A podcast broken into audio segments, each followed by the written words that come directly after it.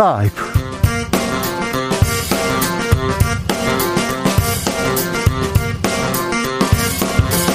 2022년 2월 7일 월요일입니다. 안녕하십니까?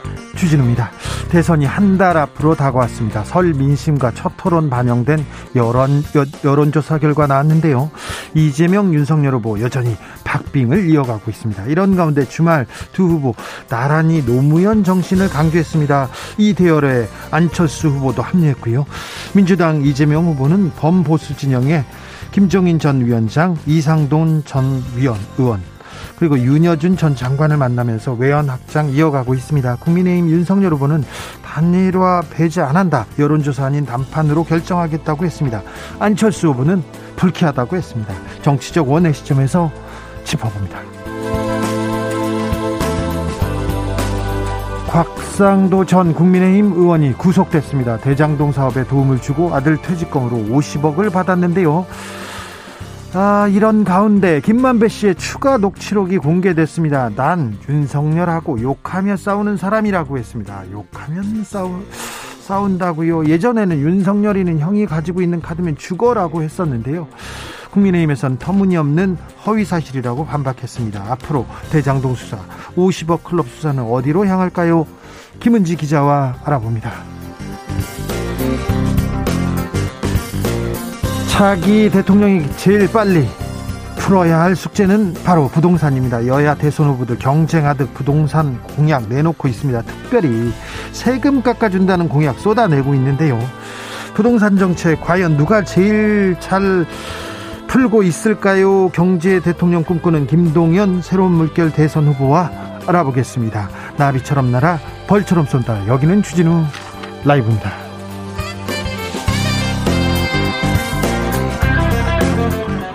오늘도 자중차에 겸손하고 진정성 있게 여러분과 함께 하겠습니다. 부동산 문제 어떻게 풀면 좋겠습니까? 후보들의 부동산 공약 어떻게 보고 계신지요? 부동산 세금들, 아유, 많기도 합니다. 잘 가고 있나요? 자, 부동산 정책 과연 어떻게 하면 좋을지 의견 보내시면 저희가 그대로 후보들한테 전하겠습니다. 잠시 후에 김동연 후보 모셔서 경제 정책, 부동산 정책에 대해서 심도 깊은 이야기 나눠보고 나눠보겠습니다. 저희는 대선 후보들 모셔다가 경제 정책, 부동산 정책 이야기 듣고 싶습니다. 다른 후보들 다 나왔는데 윤석열 후보는 아직 어, 답이 없습니다. 그리고 다른 후보들 한테도 지금 어, 저희가 계속해서 직접 어, 공약을 설명할 시간 비전을 들을 기회 이렇게 마련하려고 합니다. 샵 9730 짧은 문자 50원 긴 문자는 100원이고요. 콩으로 보내시면 무료입니다. 그럼 주진우 라이브 시작하겠습니다.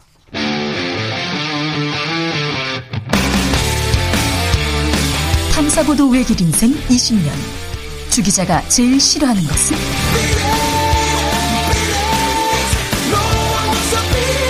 세상에서 비리와 부리가 사라지는 그날까지 오늘도 흔들림 없이 주진우 라이브와 함께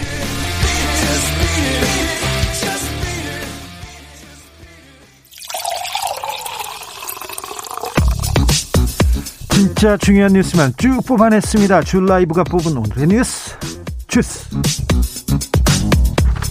정상근 기자 어서 오세요. 네 안녕하십니까. 코로나 상황 네, 어떻습니까? 네, 코로나19 상황이 3만 명이 넘어가고 있습니다. 3만 명입니다. 휴일인데도 네, 이 주말 검사 건수 감소 영향을 받았음에도 불구하고 3만 명 넘는 확진자가 연이어 이어지고 있고요. 음. 그 오늘 같은 경우에도 이 3만 5,286명으로 사흘째 3만 명대입니다. 양성률이 높아요. 네, 양성률이 26%로 역대 최고치를 기록했기 때문에 이 숨어 있는 확진자도 많고 조용한 전파도 상당히 광범위하게 이루어지고 있을 것으로 추정이 되고 있습니다. 어, 다만 위중증 환자 수가 270명인데요. 200명대 중반에서 계속 숫자가 유지가 되고 있습니다. 계속 붙들어 잡고 있네요. 네, 이 사망자도 델타 변이 확산 때보다는 많이 줄어서요. 이 누적 치명률이 0.9%를 웃돌았었는데 현재는 0.66%로 낮아졌습니다. 자, 우리나라의 누적 확진자가 지난 주말에 100만 명을 넘어섰습니다. 아, 계속해서 늘고 있습니다. 미국은 7,600만 명명 이고요. 프랑스 우리 우리는 뭐 선진국하고만 비교하자고요. 프랑스는 2천만 명, 영국은 1,700만 명, 독일, 이탈리아는 1,100만 명 넘었고요. 스페인도 1,000만 명을 넘어섰습니다. 일본은 330만 명인데 우리는 100만 명을 넘어섰습니다. 아무튼 지금 오미크론 확산세 아주 거셉니다. 그러니까 각별히 조심하셔야 됩니다. 그런데 생각보다 확산세 아우 속도 너무 빠른 거 아닌가요? 네, 지난달 중반 중순만 해도 이 단기 예측 과정에서 2월 중순에 한 2, 3만 그리고 2월 말 정도면 한 8만에서 12만 정도로 예상을 했었는데 네. 이 정은경 청장은 오늘 어, 이달 말쯤이면 신규 확진자가 하루 13만 명에서 최대 17만 명 수준에 달할 수 있다라고 전망했습니다. 어, 1월 셋째 주에 50%를 넘기면서 우세종이 된 오미크론은 지난주 검출률이 92.1%까지 올라갔다고 합니다. 10만 명 아래에서 아래에서 이렇게 기울기 곡선을 이렇게 낮추기 낮췄으면 아, 하는 바람이 있습니다. 각별히 조심하셔야 됩니다. 자, 확진자 수 크게 늘어요. 그래서 재택 치료 환자 계속 증가합니다. 네, 재택 치료 환자 수는 어제보다 1만 7천 명 넘게 늘어서 14만 6,400여 명이 나왔습니다. 어, 관리 병원이 계속 추가되면서 관리 여력도 늘고는 있습니다만 이 확진자 수 증가 추세가 너무 가파르기 때문에 남은 여력은 많지 않은 상황입니다. 어, 예, 정부는 재택 치료자 관리 개편 방안을 발표했습니다. 오미크론이 델타 변이보다는 중증, 치명률이 상대적으로 높지 않아서 확진자 대다수가 경증이나 무증상으로 나타나고 있는 만큼 한정된 의료 대응 자원을 이 경증 무증상자에게까지는 하진 않고 어, 고위험군을 중심으로 관리하기로 했습니다. 다음 달 새학기 시작되는데 학교에서는 어떻게 운영할 건지 그것도 궁금합니다. 네, 교육부는 이 새학기부터는 지역이나 학교에서 통째로 원격 수업으로 전환하는 것은 가능한 지향하고 어, 학교가 신속 항원 검사를 포함해서 다양한 진단 검사 그리고 자체 조사로 방역을 관리할 예정이라고 밝혔습니다. 가능하면 등교하겠다 이런 거죠? 네, 이 등교 유형을 정하는 기준으로는 학내 재학생 신규 확진 비율 3% 어, 또는 확진 격리에 따른 등교 중지 비율 15%라는 지표를 제시했습니다. 네, 문재인 대통령이 오늘 오미크론 확산에 대해서 입장을 냈네요. 네, 오늘 문재인 대통령이 직접 중대본 회의를 주재했는데요. 이 자리에서 일상회복으로 가는 마지막 고비 이라면서 긴장도는 높이되 지나치게 두려워할 필요는 없다라고 말했습니다. 또 정부를 믿고 힘을 모아주신다면 더 빠르고 일상회복으로 나아갈 수 있을 것이다 라면서 위중증과 치명률이 안정적으로 관리되면 고비를 넘을 수 있다라고 말했습니다. 본래 이렇게 이제 하반기 들어서 세금을 더 쓰자 그래서 추경 논의가 시작되고 그때 큰 어, 토론이 있는데 올해는 올 초부터 추경 논의가 국회에서 한창입니다. 김부겸 국무총리 추경 증액 가능성을 내보였습니다. 네, 홍남기 부총리 겸 기획재정부 장관이 이 추가, 추가 경정 예산안 증액에 국회가 합의를 하더라도 정부는 반대하겠다라는 입장을 굽히지 않고 있는데요. 그렇죠. 어, 이 민주당에서 홍남기 부총리에 대한 비판이 거세지자 어, 김부겸 국무총리가 오늘 국회에서 뜻을 모아준다면 정부는 합리적인 방안을 도출하는데 적극 임하겠다라며 조정에 나섰습니다. 소상공인 자영업자 피해가 너무 집중되니까 그 정부도 국회에서 뜻을 모아주면 그래도 나서겠다 이렇게 얘기를 했는데 그런데 홍남기 부총리는 아직 입장을 굽히고 있지 않. 굽히고 있지 않지 않습니까? 네, 오늘 국회 홍남기 경제부총리도 출석을 했는데요. 어, 정부가 제출한 14조 원 규모에서 일부 미세 조정은 될 수 있다라면서도 어, 규모가 두세 배나 이르는 것은 너무 부작용도 크고 미치는 영향이 커서 받아들이기 어렵다라고 주장했습니다. 어, 그러면서 정부가 전체를 보고 판단하는 것도 존중해달라라고 주장했고요. 또 정부는 물가, 국고채 시장 흔들림 등을 감안해서 추경을 14조 원으로 짰다라고 말했습니다. 내일 기자협회가 주최하는 토론회가 열리기로 했었는데 다 나온다고 했었는데 취소된 모양입니다. 네, 이 TV 토론회가 무산이 됐습니다. 원래 후보들이 내일 TV 토론회, 어, 내일 기자협회에서 이 TV 토론을 주최하면 참석하겠다라는 의사를 밝힌 바 있고요. 어, 이에 실무 협상이 열리게 됐었는데요. 네. 어, 그런데 국민의힘 측에서 실무 협상을 결렬시켰습니다. 어, 국민의힘 측의 협상 담당자인 황상무 공보특보가 SNS에 어, 본인이 협상을 결렬시켰다라고 말을 했는데요. 이 주최 측인 기자협회가 심하게 좌편향돼 있고 이 방송사는 종편 중 가장 좌편향된 JTBC였기 때문이다라고 주장했습니다. 또 언론 보도에 따르면 윤석열 후보의 건강상의 이유로 이 8일 토론회가 어렵다라는 입장을 전한 것으로 알려졌습니다. 잠시만요. 기자협회가 좌편향돼 있다고요? 황상무 앵커도 기자 출신인데. 네. 아, 저도 기자 출신이고 기자협회가 자치 편향됐다는 거는 처음 들어봅니다. 그리고 아, 사실 언론법 관련해서도 굉장히 보수적인 입장을 계속 보였는데 아, 기자 이건 좀 사실과 다른데요. 방송사 종편 JTBC가 좌편향되어 있다면서 손석희 사장 얘기를 했다면서요? 네, 손석희 사장 얘기를 했는데요. 네, 그분 지금 일본에 계신데. 네, 사장직에서도 내려왔습니다. 네. 아, 지금, 아, 너무, 이건 조금 너무한 거 아닌가, 이렇게 생각하십니다. 특별히 황상무 씨께서는, 공보특보께서는 앵커 하시다 바로 정치권으로 가셨어요. 누가 누구한테 지금 편향적이냐 기자협회에서 성명서가 나왔는데 성명서가 나왔는데 아, 기자협회가 굉장히 보수적입니다. 보수적인데도 이렇게 나왔어요. 그런데 윤석열 후보의 건강 문제를 거론했다면서요. 그날 저녁에 술을 마셨다는 또 보도는 나왔습니다. 네, 오마이뉴스는 황상무 특보가 윤석열 후보의 건강상 문제를 기자협회 측에 전달한 그날 그 윤석열 후보가 술자리를 가졌다라고 보도했습니다. 어, 제주도 일정에 동행한 기자들이 그날 저녁 한 횟집에 세개 방에 흩어져서 식사 중이었는데 어, 윤석열 후보가 이곳을 찾아서 각 방을 돌았고 어, 방별로 술을 두세 잔 정도 어, 그러니까 총 여섯 잔에서 아홉 잔의 폭탄주를 마셨다라고 합니다. 어, 이에 오마이뉴스가 국민의힘 이양수 대변인에게 확인한 결과 그 이양수 대변인은 윤석열 후보의 몸이 안 좋아서 토론을 미루자고 했다는 주장은 사실이 아니다라고 밝혔고요. 어, 술을 많이 먹은 것도 아니고 그냥 테이블별로 한두 잔씩 인사 차원에서 마신 것이다라고 말했습니다. 각 방을 돌았고 폭탄주를 이렇게 한두 잔씩 네. 마셨다고요. 건강상 이유가 나왔고요. 참 편향 주장에 대해서 기자협회에서도 반발하네요. 네, 기자협회는 오늘 성명서를 통해서 이 사실관계가 전혀 다른 글로 한국기자협회와 김동훈 회장의 명예를 심각하게 훼손시킨 이 황상무 특보는 즉각 사과하고 재발 방지를 약속하라라며 응하지 않을 경우 기자협회는 모든 가능한 수단을 동원해 항의할 것이다라고 주장했습니다. 이 JTBC 기자협회도 성명을 냈는데요. 이 중립성과 공정성이 담보돼야 하는 자리에서 이 특정 언론사를 근거도 없이 비난하고 TV 토론을 무산시킨 것은 기자 전체에 대한 모욕이다라면서 어, 전국 언론사 소속 기자 1만여 명이 소속된 한국기자협회가 좌편향됐다고 한 것도 쉽게 납득되지 않는다라고 말했습니다. 네. 그런데 어, 노, 네. 그 황상무 특보가 자기가 결렬시키고 나왔다 이렇게 자랑했지 않습니까? 그 캠프에서는 대단한 공으로 지금 알고 있는 것 같습니다. 한국기자협회 주최 TV토론 11월 밤 8시에 개최 확정됐다는 보도 저희가 전해드렸는데 곧바로 곧바로 이제 뒤집혀는 경우가 너무 많습니다. 양자 토론도 정해졌다고 했는데 또 날짜가 바뀌었다. 뒤집히는 경우가 너무 많은데요. JTBC, TV조선, 채널A, MBN 등 종편 4사 그리고 연합뉴스 TV, YTN 등 보도 채널 두 개사를 합쳐서 6개 사에서 중계하기로 했고 사회자는 기자협회가 추천하고 사당 후보가 동의한 인물로 하기로 했다고 했는데 네. 언제 하는 건지 내일 하는 건지 좀 죄송합니다. 네. 그분들이 합의를 토, 아, 잘 안 지켜가지고요. 저희가 이렇게 전에 저도 이게 내일 진행되는 건지 나와 봐야 나오는 것 같고 참 사호 사모님 토론은 후보자들이 하는 겁니다. 방송국 진행자는 아무 상관 없습니다.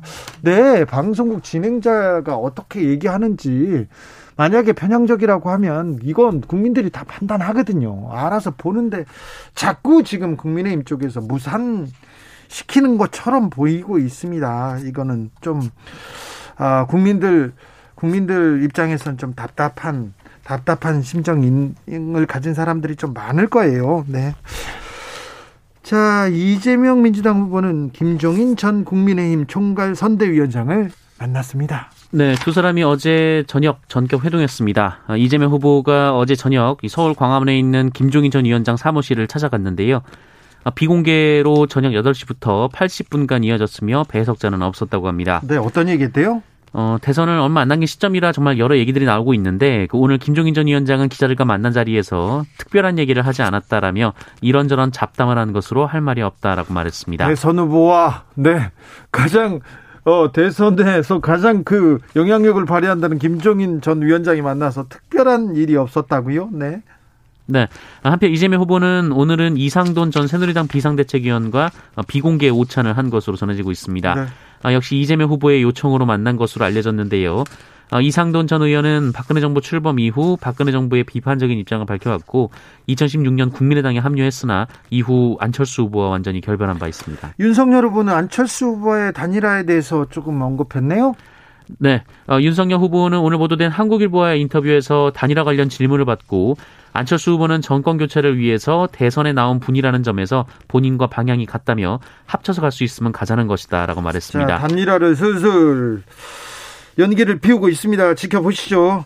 자, 50억 클럽 곽상도 의원, 곽상도 전 의원은 구속됐습니다. 그런데 윤석열 후보와 관련된 김만배 녹취록 또 나왔어요?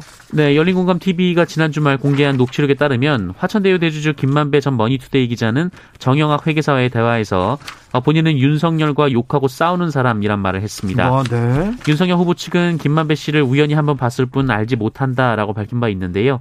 이 김만배 씨는 녹취록에서 전혀 다른 얘기를 하고 있었던 상황입니다. 아, 김만배 씨는 윤석열이 봐주는데도 한계가 있다는 식으로 말을 했다라고도 주장하기도 했습니다. 윤석열이 봐주는데도 한계가 있다. 이런 식으로 말했다고요? 네, 윤석열 후보 측은 김만배 씨의 허풍 몇 마디를 토대로 윤석열 후보와 김만배 씨가 어, 조력을 주고받는 사이라는 터무니없는 허위 사실을 유포하고 있다라며 비판했습니다. 그런데 이 정영학 녹취록이 정영학 녹취록을 근거로 이 대장동 수사가 시작됐고 구속됐고 지금 진행됐는데 녹취록에서 계속 윤석열 후보의 이름이 나오고 있습니다. 네. 그렇습니다. 네. 주스 정상근 기자와 함께했습니다. 감사합니다. 고맙습니다. 9268님 부동산 정책 일관성 있게 정책을 펴나갔으면 합니다. 주변 다주택자들은 정책이 바꾸면, 바뀌면 매도하겠다고 기다립니다. 얘기하셨고요. 8118님 세금 깎아준다는 후보들 정부 정책 믿고 판 사람들 세금 다 돌려줄 건가요? 손해배상 다 해줄 건가요? 답 듣고 싶네요. 협박하며 팔라더니 이제 와서 세금 깎아준다는 발상 참 한심합니다. 이런 의견도 있었습니다. 네, 교통정보센터 다녀오겠습니다. 이현 씨. 주진우 라이브.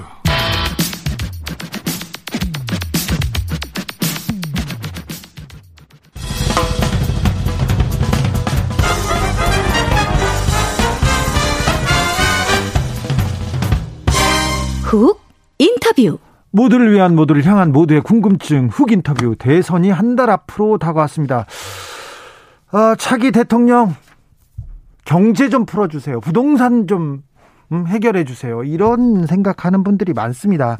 토론을 통해서 유권자들은 후보가 어떻게 우리 민생 좀 낫게 해줄지, 우리 살림살이 좀 어, 나아지게 할지 이게 궁금한데 아니 토론이 토론에서 듣고 싶은데 못 듣는다 이런 분들이 많습니다. 그런데 첫 토론의 테이프는 이재명 김동연 후보가 끊었습니다. 지난주에 양자 토론에 이어서 양자 토론은 어, 수준 높고 품격 있는 토론이었다는 평 많았습니다. 어, 양자 토론 이후에 사자 토론도 있었는데 어, 여, 양자 토론에서 못다한 이야기 들어보겠습니다. 알리백 텍소노비도 물어보겠습니다. 김동연 새로운 물결 대선 후보 어서 오세요. 네, 안녕하십니까? 네, 요새 바쁘시죠? 네, 바쁘게 지내고 있습니다. 네, 자, 국민들한테 인사 말씀 부탁드리겠습니다. 네, 국민 여러분, 또 시청자 여러분, 아, 청취자 여러분, 안녕하십니까? 김동연입니다. 많이 힘드시죠? 어, 우리 정치가 희망을 주지 못해서 저도 답답합니다. 어, 저는 뭐 정치 초짜이고 정치 스타트업이긴 합니다만 여러분들에게 희망을 주기 위해서 노력하겠습니다. 감사합니다. 네, 이재명 후보와 양자 토론을 하셨는데 그 얘기는 자, 잠시 후에 물어보겠습니다. 네네. 그런데 네. 김동연 후보는 참가하지 못한 사자 토론 어떻게 보셨어요? 뭐 답답하고 안타까웠습니다. 네. 네. 보신 분들 어떻습니까? 대한민국 비전이 보이든가요? 대한민국 문제를 해결할 대안이 보이든가요? 지도자로서의 품격 보실 수 있었나요? 그런 면에서 답답하고 안타까웠습니다. 음. 누가 잘하던가요? 그래도 누가 비전을 보이던가요? 글쎄요, 별로 어떤 분도 비전을 보여주진 못한 것 같습니다. 그럼 누가 못했습니까? 못해요? 네, 네, 이건 이건 얘기합시다. 글쎄요, 그 어, 각각의 네 분이 다 나름대로 애는 쓰셨지만, 음.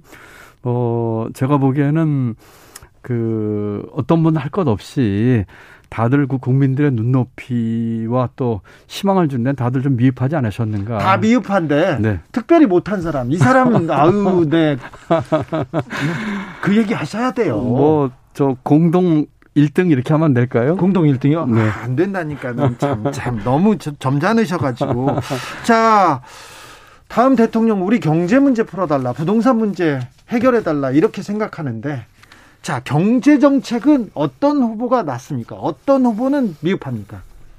저는 그 내분하는 것도 봤고 또 이재명 후보하고는 둘이서 경제에 대한 네. 얘기를 나눴는데 제가 보기에는 아그 경제에 있어서 네분 다꼭 어, 필요한 세 가지가 다 부족합니다. 네. 첫 번째는 그 경제 철학이죠. 네. 두 번째는 경제 전체를 보는 눈입니다. 네. 세 번째는 경제를 풀어나가는 일몰입니다. 네. 어떤 분들도 다 어, 공약을 쏟아내고 있는데 그 공약을 관통하는 경제 철학과 비전은 제가 못 봤습니다. 네. 그리고 어, 어떤 미시적인 이야기들을 하는데 어, 경제 전체를 관통하는 그런 시야와 어, 눈은 보지 못했습니다. 예. 그리고 이것저것 하겠다고 하는데 네. 실천 가능성 면에서 보지 못했어요. 네, 공약만 내놓고 실천 가능성을 그렇습니다. 예. 네. 알리백 알리백은 몰라도 됩니까? 알리백 어, 저는 뭐 국가 지도자가 그런 내용들을 그 또 중요한 내용이니까 아셨으면 좋겠습니다. 네. 아, 최근에 이제 기후변화라든지 여러 가지를 봐서 어, 그런 내용들이 이제 많이 그 부상되는 이슈이기 때문에 뭐 아는 게 당연한 아시는 게 당연한 거죠. 네. 그렇지만 또 경우에 따라서는 자기 전공 분야가 아니기 때문에 어 그런 것을 이렇게 그 장학휴처럼 또 물고 늘어지는 것도 꼭 좋은 모습은 아니다 이렇게 생각합니다. 알겠습니다. 유예림님께서 김동연, 윤석열 양자 토론 보고 싶어요 이런 문자가 왔는데 이런 분들 많습니다. 제가 그 이재명 후보하고 이제 양자 토론 마치고 나서 네. 어 바로 윤석열 후보께도 촉구를 했습니다. 네.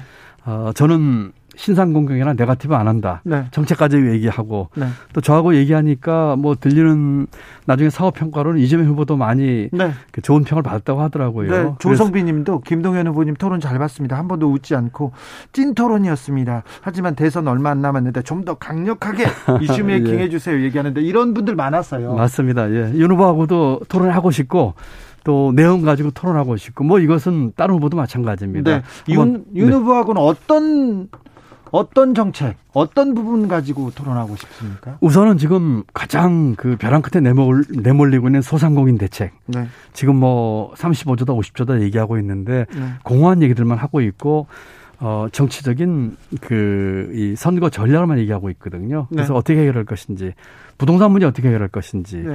그 다음에 지금 우리가 안고 있는 경제 문제들 어떻게 할 것인지, 또 국제 외교 정치 환경도 급변하고 있습니다. 네. 이건 어떻게 할 것인지, 그 다음에 마지막으로는 정치 개혁. 네. 우리 개헌 문제라든지 또는 권력구조 개편 문제라든지 입법 권력 개편 문제 어떻게 할 것인지 네. 이런 것에 대해서 논의하고 싶습니다. 이런 논의, 이런 비전 경쟁 하고 싶은데 자꾸 대선이 좀 다른 데로 흐르지 않습니까? 그렇습니다. 네거티브도 많고 무속 논란도 일어나고 어떻게 보, 지금 대선 필드에서 뛰고 있는 분으로 그런 스캔들이나 이슈가 터질 때마다 어떤 생각 드세요?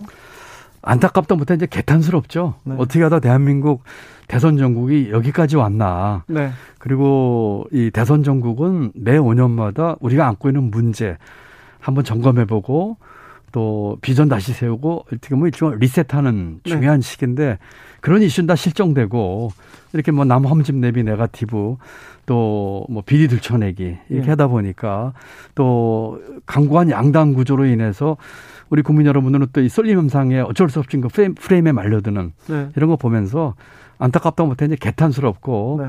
저도 거기서 뛰고 있는 한 사람의 주자로서 정말 참 민망하기도 하고 어, 너무너무 속상합니다. 네, 속상하시죠. 네. 어, 현재 여론조사 지지율 이렇게 오르락 내리락 하는데 그 어떻게 보세요? 우선 뭐 저의 것에 대해서는 많은 실망을 하고 있고요. 네. 저는 그 비전을 제시를 했고 누구보다 깨끗하고 정직하고 정치의 콘텐츠가 있다고 생각을 했는데 네. 어, 아무래도 이제 뭐 짧은 출전 그 시기 네. 또이 양당 구조를 고착화된 정치 기득권 하에서 어그 제 지지율이 많이 높지 못한 것에 대해서는 솔직히 안타깝고 또 참 속상합니다. 네, 네. 다른 후보들 움직임에 대해서는 어떻게 보세요? 다른 후보들이요. 네. 그 비전이나 정책의 내용이나 개인의 어떤 품격 이전에 그 양당 구조화에서 나오는 그 진영 논리와 어떤 흑백 논리와 또는 그 상대편 그 비판과 흠집내기 어, 그 프레임에 맞춰가지고 네. 이제 지지율이 왔다 갔다 하는 것 같은데 네. 그 제대로 된 실력과 사람에 대한 평가는 아니라고 생각합니다. 네.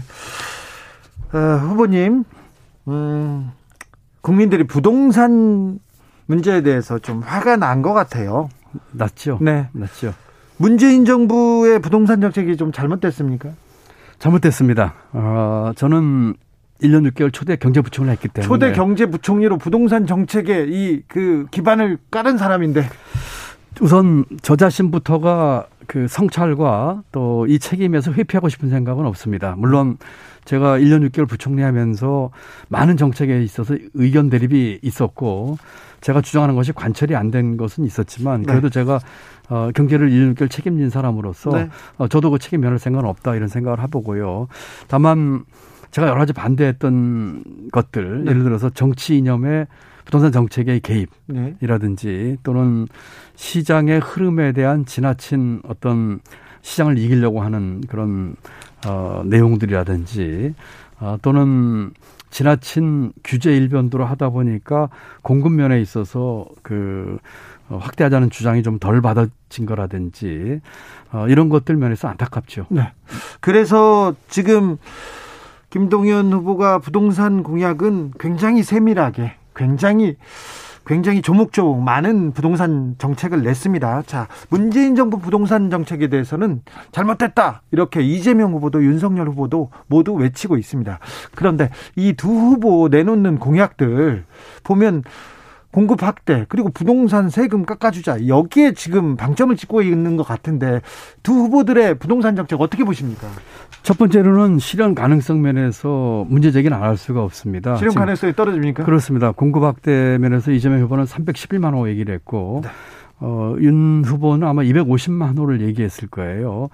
우리 신도시 가장 성공한 게 일기입니다. 네. 평촌, 일산, 뭐 중동 이렇게 다섯 군데에 30만 호 공급을 했습니다. 네. 그럼 311호를 그 공급하려면 일기 신도시 다섯 개 같은 도시를 10개 이상 만들어야 아, 되는 숫자입니다. 아, 이건 네. 뭐 불가능한 얘기죠. 물론 이건 윤, 윤 후보도 마찬가지고 공급에 있어서 핵심은 세 가지입니다.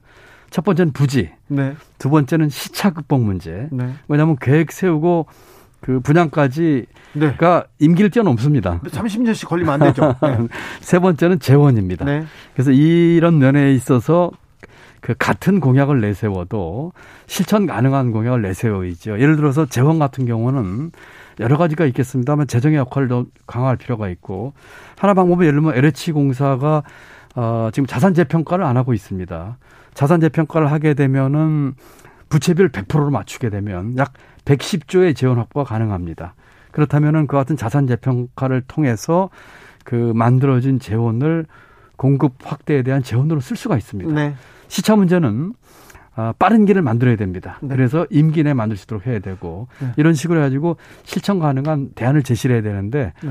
각 후보들이 백화점식으로 내고는 있지만 네. 실천 가능성은 거의 없는 어, 이런 내용들이 많아서 답답합니다. 김동연은 실천 가능한 부동산 정책 만들었습니까? 그럼요. 차별화된 어, 공약 말씀해 주세요. 예. 공급에 있어서는 아까 말씀드린 것처럼 그 부지와 시차와 재원을 확실하게 확보해서 하겠습니다.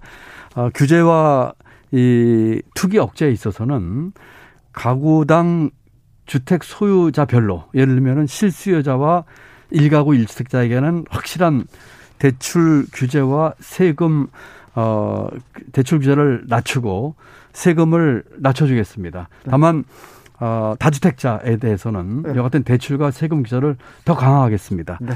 그리고 어, 수도권 올인 구조를 깨야 됩니다. 이것을 위한 국가 균형 발전 계획을 확실하게 추진하겠습니다. 부동산 세금도 더 강화한다고요? 부동산 세금은 어, 아까 말씀드린 것처럼 다주택자에게는 강화를 하고 예. 일가구 1주택자나 실수요자에게는 대폭 낮추겠습니다. 알겠습니다. 6726님께서 문재인 정부 집 공급 그렇게 적지 않았는데 이렇게 이런 상황이 벌어졌어요. 이렇게 지적하십니다. 맞습니다. 예, 그, 저, 이번 정부에서 주택 공급도 다른 정부에서 적은 편은 아니었습니다. 그랬어요? 예. 그렇지만 여러 가지 이제 상황을 봐야 되고 지금 다른 분들이 돈이 너무 많이 풀렸나요? 예, 다른 분들이 이제 이게 좀 간과하는 건데요. 뭐 이제 돈이 많이 풀린 거라 이런 것도 있지만 부동산 정책은 전체 거시 경제는 같이 봐야 됩니다. 예. 아까 말씀드린 것처럼 돈이 풀린 것도 그렇지만 금리 문제라든지 이런 거 같이 봐야 되기 때문에 네.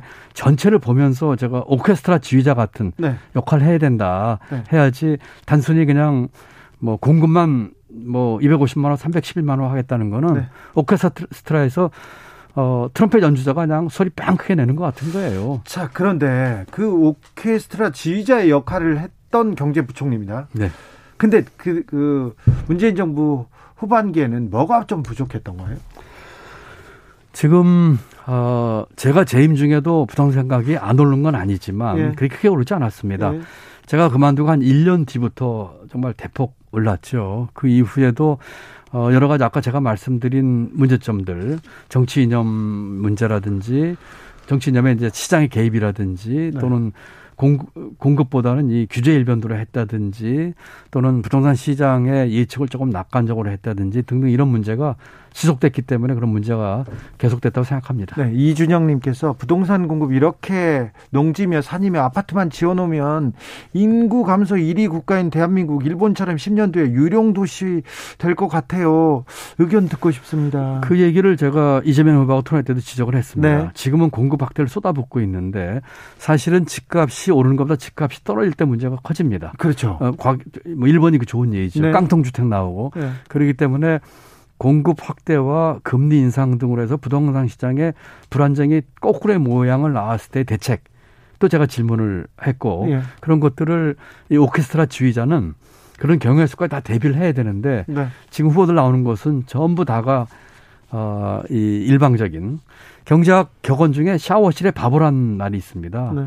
샤워실에 바보는 처음에 들어가서 추우니까 뜨거운 물을 확 틀거든요. 네. 그럼 뜨거운 물이 확 나오니까 다시. 물을 확 틀고 네. 왔다 갔다 하다가 결국 이제 중간 오거든요. 네. 이것은 그 사무엘선이라고 하는 경제학자가 정부 정책이 잘못된 걸 비유할 때 쓰는 말입니다. 예. 우리 부동산 대책에 있어서 샤워실에 바보가 되는 우를 또 범해서는 안 됩니다. 알겠습니다. 온탕 능탕을 막 오가기만. 해서는 안 예. 되죠. 임명희님 똘똘한 채로 더 집중되겠어요. 서울에서도 지역 편차가 너무 심해지고 있습니다. 이렇게 지적했습니다. 맞는 말씀입니다. 네. 네. 후보님, 후보님은 뭐 얘기하실 때도 그렇고 점잖고 점잖으시고 이렇게 매너도 좋으시고 굉장히 귀한 집에서 곱게 자랐을 것 같은데. 그죠? 아닙니다. 저는 뭐 귀한 집은 아니고 저는 뭐 아주 어려운 집에서 어 판잣집에서 살았고 또 판잣집 차고되고 천막집에서 살았고 여섯 식구 가장으로 17살 때부터 직장 생활을 했던 어 아주 어려운 환경을 그래서 상고를 가셨죠. 그렇습니다. 저는 상고를 나왔습니다. 네. 그래서 그래서 몇 살 때부터 가잖아요. 상고 졸업반 때에 취직을 했고요. 예. 17살 때 직장 생활 시작했고요. 그러니까 고3 때 그렇습니다. 취직을 취직해서 직장 생활 시작 직장 생활을 시작했고 처음에 은행을 다니셨죠. 네, 그렇습니다. 네. 그러다가 너무도 공부 대학 가고 싶어서 네. 그래서 몇 년 뒤에 야간 대학 들어갔고요. 사실 네. 야간 대학 들어가기 전에 처음 들어간 대학은 방송통신대학입니다. 네. 그때는 방송통신대가 2년제였습니다. 그렇죠. 들어갔다가 어 다시 이제 야간 대학을 들어가서 직장 생활과 함께 어 대학 학업을 병행했고요. 그러다가 이제 어 우연히 쓰레기통에서 그 고시 잡지 발견하고는 고시 공부 시작해서 공무원 생활을 하게 됐습니다. 그러면 그 은행에 다니면서 대학 공부도 하면서 고시 공부도 그렇습니다. 네. 그리고 제가 집이 워낙 어렵고 소년 가장이었기 때문에 중간에 직장을 좀 그만두고 공부에 전념하고 싶었는데 어 형편이 안 돼서 어 끝까지 직장 생활을 해서 지금도 제가 첫 직장 그만둔 날짜하고 공무원 시작한 날짜가 같습니다. 공무원 그래요? 발령 맞는 날 사표를 냈습니다. 네. 아, 네. 네. 아, 그거 놀랍더라고요. 저도 보고. 뭐 여러 가지로 운이 좋았습니다. 그래요? 네, 네. 독하기도 한 것 같아요. 아, 예. 열심히 공부도 했고요. 네. 자, 홍남기 경제부총리는 잘하고 있습니까? 고재성님께서 문자 줍니다. 홍남기 부총리는 뭐 저희 공직 후배고 네. 뭐또 제가 차관 때도 여직 그 국장으로 발탁할 정도 능력 있는 그 후배니까요. 다만 열심히 하고 있고 성실한 분입니다. 다만 어 이번에 이제 특히 이제 아마 그 추경 때문에 그렇죠. 얘기가 많이 나오는데 네. 관료의 상상력 을 벗어난다는 게 어렵습니다. 네. 지금 상황에서는 그 관료의 상상력을 깨는 게 필요한데 네. 어, 물론 이것은 정치권 책임도 있습니다. 예. 지금 14조 추경안을 냈는데 35조, 50조 얘기를 하고 있지만 사실 정치권에서 그 해답을 못 주고 있어요. 음. 그냥 정치 구호로 얘기하고 있을 뿐입니다. 네. 저는 상당히 구체적으로 그걸 푸는 방법을 얘기를 했거든요. 네. 그것을 푸는 방법을 제시하지 않으면서 비난만 할 게 아니라 정치권에서 어, 여야 그 대선 후보들이 아주 현실적인 구체적인 대안을 줌으로써 저는 이미 좋습니다. 줌으로써 공무원들이나 정말 따라오게끔 네. 하는 것이 필요한데 이제 그것이 부족한 것이 안타깝죠. 네, 자 양 후보 얘기를 안 듣는 거는 그럴 수 있어요. 홍남기 부총리가 왜 선배인 김동연 부, 전 부총리 얘기는 안 듣습니까? 이렇습니다. 지금 14조 추경안을 냈는데 14조 추경안을 냈는데 지금 임기 몇 개월 앞둔 그 말기에 고위 공직자가 네. 빚 50조, 100조 내는 의사결정 못 합니다. 아, 그래요? 예, 그 결정은 정치권에서 그 물꼬를 풀어줘야 됩니다. 네.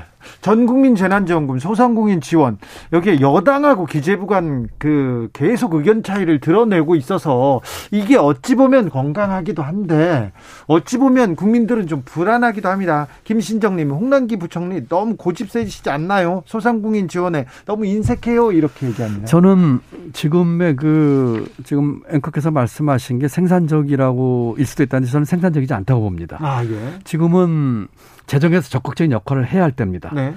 재정이 그동안 대한민국 재정이 건전하게 유지해 왔는데 네.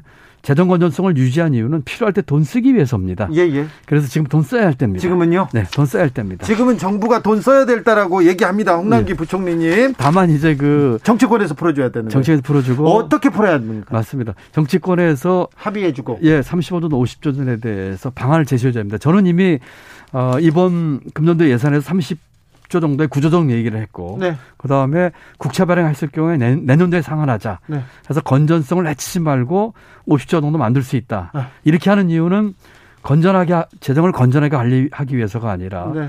소상공인이 어려움이 한 번에 안 그친다. 네. 앞으로도 계속 어려울 텐데 그 실탄을 만들어 놓게 해서 하자. 3, 이 정도로 풀어놓으면 할 수 있습니다. 30에서 50조를 만들어 놓고 건전성을 해치는 해치지 않는 하지만 네. 이 저 오미크론 점점 확산되면서 네. 소상공인 어려움이 지속될 거예요. 예. 그때를 위해서 실탄을 쌓아놓고 그때는 재정 건전성을 해치더라도 네. 더큰 역할을 해야 됩니다. 아, 네, 적극적으로요. 네, 오사공호님께서 기재부 기재부는 돈을 쌓아두기만 하는 것이 최고라고 생각하는 듯합니다. 쓸 때는 활짝 열어야죠. 생각을 전환해 주세요. 시대에 맞게요. 자, 미국발 금리 인상 그리고 확장 재정으로 인한 인플레이션 문제 여러 가지 고민 차기 대통령이 좀 풀어야 될 텐데 그렇습니다. 이게 제일 중요한데요. 제가 이재명 후보하고 토론회 할 적에도 이 얘기를 꺼냈어요. 네. 지금 무역 수지가 두 달 연속 적자인데 2008년 이후에 처음 있는 일입니다. 아. 그다음에 아까 말씀드린 금리 인상, 그다음에 미국의 그 통화 그 환수, 그다음에 지금 물류 비용이 지금 해외 수출 수입하는데 다섯 배가 올랐어요. 이런 등등의 이 국제 문제에 있어서 어떤 후보도 얘기하는 사람이 없습니다. 아무도 관심 안 가지고 있어요. 그래서 제가 지적을 했는데 이와 같은 국제 경제의 변화 또 지난 50년 동안의 국제 경제 질서가 지금 무너지고 있어요. 네. 여기에 따른 우리 한국 경제에 나아갈 길에 대해서 우리 대선 후보들이 좀 관심 갖고 어, 대책을 만들었으면 좋겠는데 네. 아무도 얘기하는 사람 없습니다. 그래요? 네. 여야가 합의가 되면 어, 정부가 움직일까요? 홍남기 부총리는 어떻게 합의를 해도 못하겠다는데 어떻게 합니까? 4443님께서 얘기하고요. 노용식님께서 김동연 후보님 사이다 발언에 심란한 마음 정화되는 기분입니다. 네. 자꾸 이렇게 정책 얘기하고, 아, 자꾸 이 정책이 이 정부를, 정치를 움직여야 되는데, 되는데 이번 대선에서 이런 논의가 조금 더 진행돼야 되는데요. 그죠? 맞습니다. 네. 그런데 너무 이런 게 실종됐어요. 네. 우리 국민들이 희망을 지금 못 갖고 있습니다. 네. 네. 특별히 민생을 위해서 경제와 부동산 가지고는 토론 깊게 해야 되는데. 그렇습니다. 네. 토론이 잘 안 되네요. 그렇습니다. 제가 그 이재명 후보가 토론할 적에도 이 문제를 처음에 내세워서 했는데 네. 결국은 가다 보니까 그 경제액이 24분 했습니다. 네. 규, 칙에 따라서. 그리고 한 후보당 12분 시간이 있어요. 네. 경제 얘기를 어떻게 12분 만에 다 할 수 있겠습니까? 네. 그래서 이런 문제에 대해서 그 후보들 간에 정말 빡세게 네. 그리고 형식적인 게 아니라 시간 많이 갖고 네. 토론하면서 국민에게 평가받아야 된다고 생각합니다. 네. 제가 지금 김동연 후보를 만났는데 몇 번 만났는데 처음으로 가장 격한 말을 했습니다. 빡세게 토론해야 된다. 네, 알겠습니다. 빡세게. 네. 7925님, 외람되지만, 네네. 외람된 말입니다. 이분. 네네. 아이, 감사합니다. 합당 의사는 있으신지 혹시 누구하고 이렇게, 이렇게 연대를 한다거나 그런 생각이. 있... 없습니다. 아, 네. 알겠습니다. 아, 음.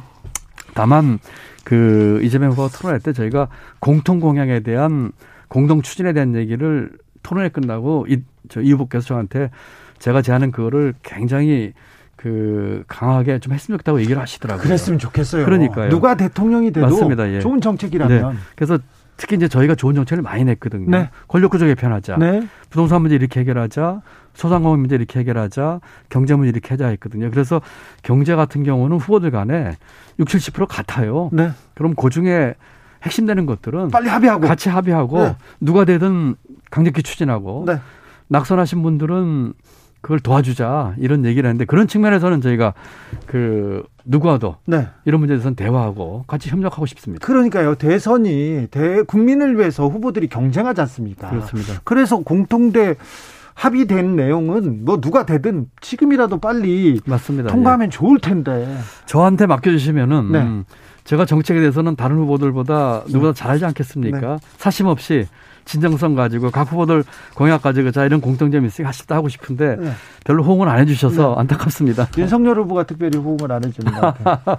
토론 그, 안 한다는데. 그 민주당 쪽에서는 저희가 공통 공약 추진 심의 평의할 적에 긍정적인 반응이 왔었습니다. 아, 예. 네, 그렇지만 다른 쪽에서는 오질 않았어요. 알겠습니다. 대선이 30여일 남았습니다. 앞으로 계획 그리고 포부 말씀해 주십시오. 지금 뭐 제가 어 지지율이 높지 않아서 또 제가 있는 정당이 국회의원 다섯 명을 갖고 있지 못해서 저는 사자 토론회도 초청을 못 받았습니다. 네. 어, 앞으로 남은 대선 동안에 제가 갖고 있는 이 비전과 컨텐츠를 가지고 저는 어, 호소하겠습니다. 그리고 어, 지금 제가 이, 저 이재명 후보에게도 물어봤습니다. 선거 자금 얼마 쓰실 겁니까? 법정 한도만큼 다 쓰겠습니다. 그러는데 법정 한도 다 쓸 수 있는 게 한 520억 억 됩니다. 네. 그다음에 정당 보조금 뭐 1년에 한 천억 이상씩 당들이 받고 있고 저는 그 법적으로 받은 제 후원금이 답니다. 아마 다른 분들의 많게는 25분의 1, 적게는 100분의 1 쓸 겁니다. 그렇지만 네. 어, 적법하고 투명하게 검소하게 하면서 네. 호소하겠습니다. 네, 알겠습니다. 김성원님께서 윤석열 후보와도 좀 토론 좀 해주세요 얘기합니다. 아, 저도 뭐, 뭐, 적극 바라는 바입니다. 답을 기대돼요. 기다리고 있습니다. 네. 아, 기, 너무 기대되는데. 네. 네. 지금까지 새로운 물결의 김동연 후보였습니다. 말씀 감사합니다. 네, 감사합니다.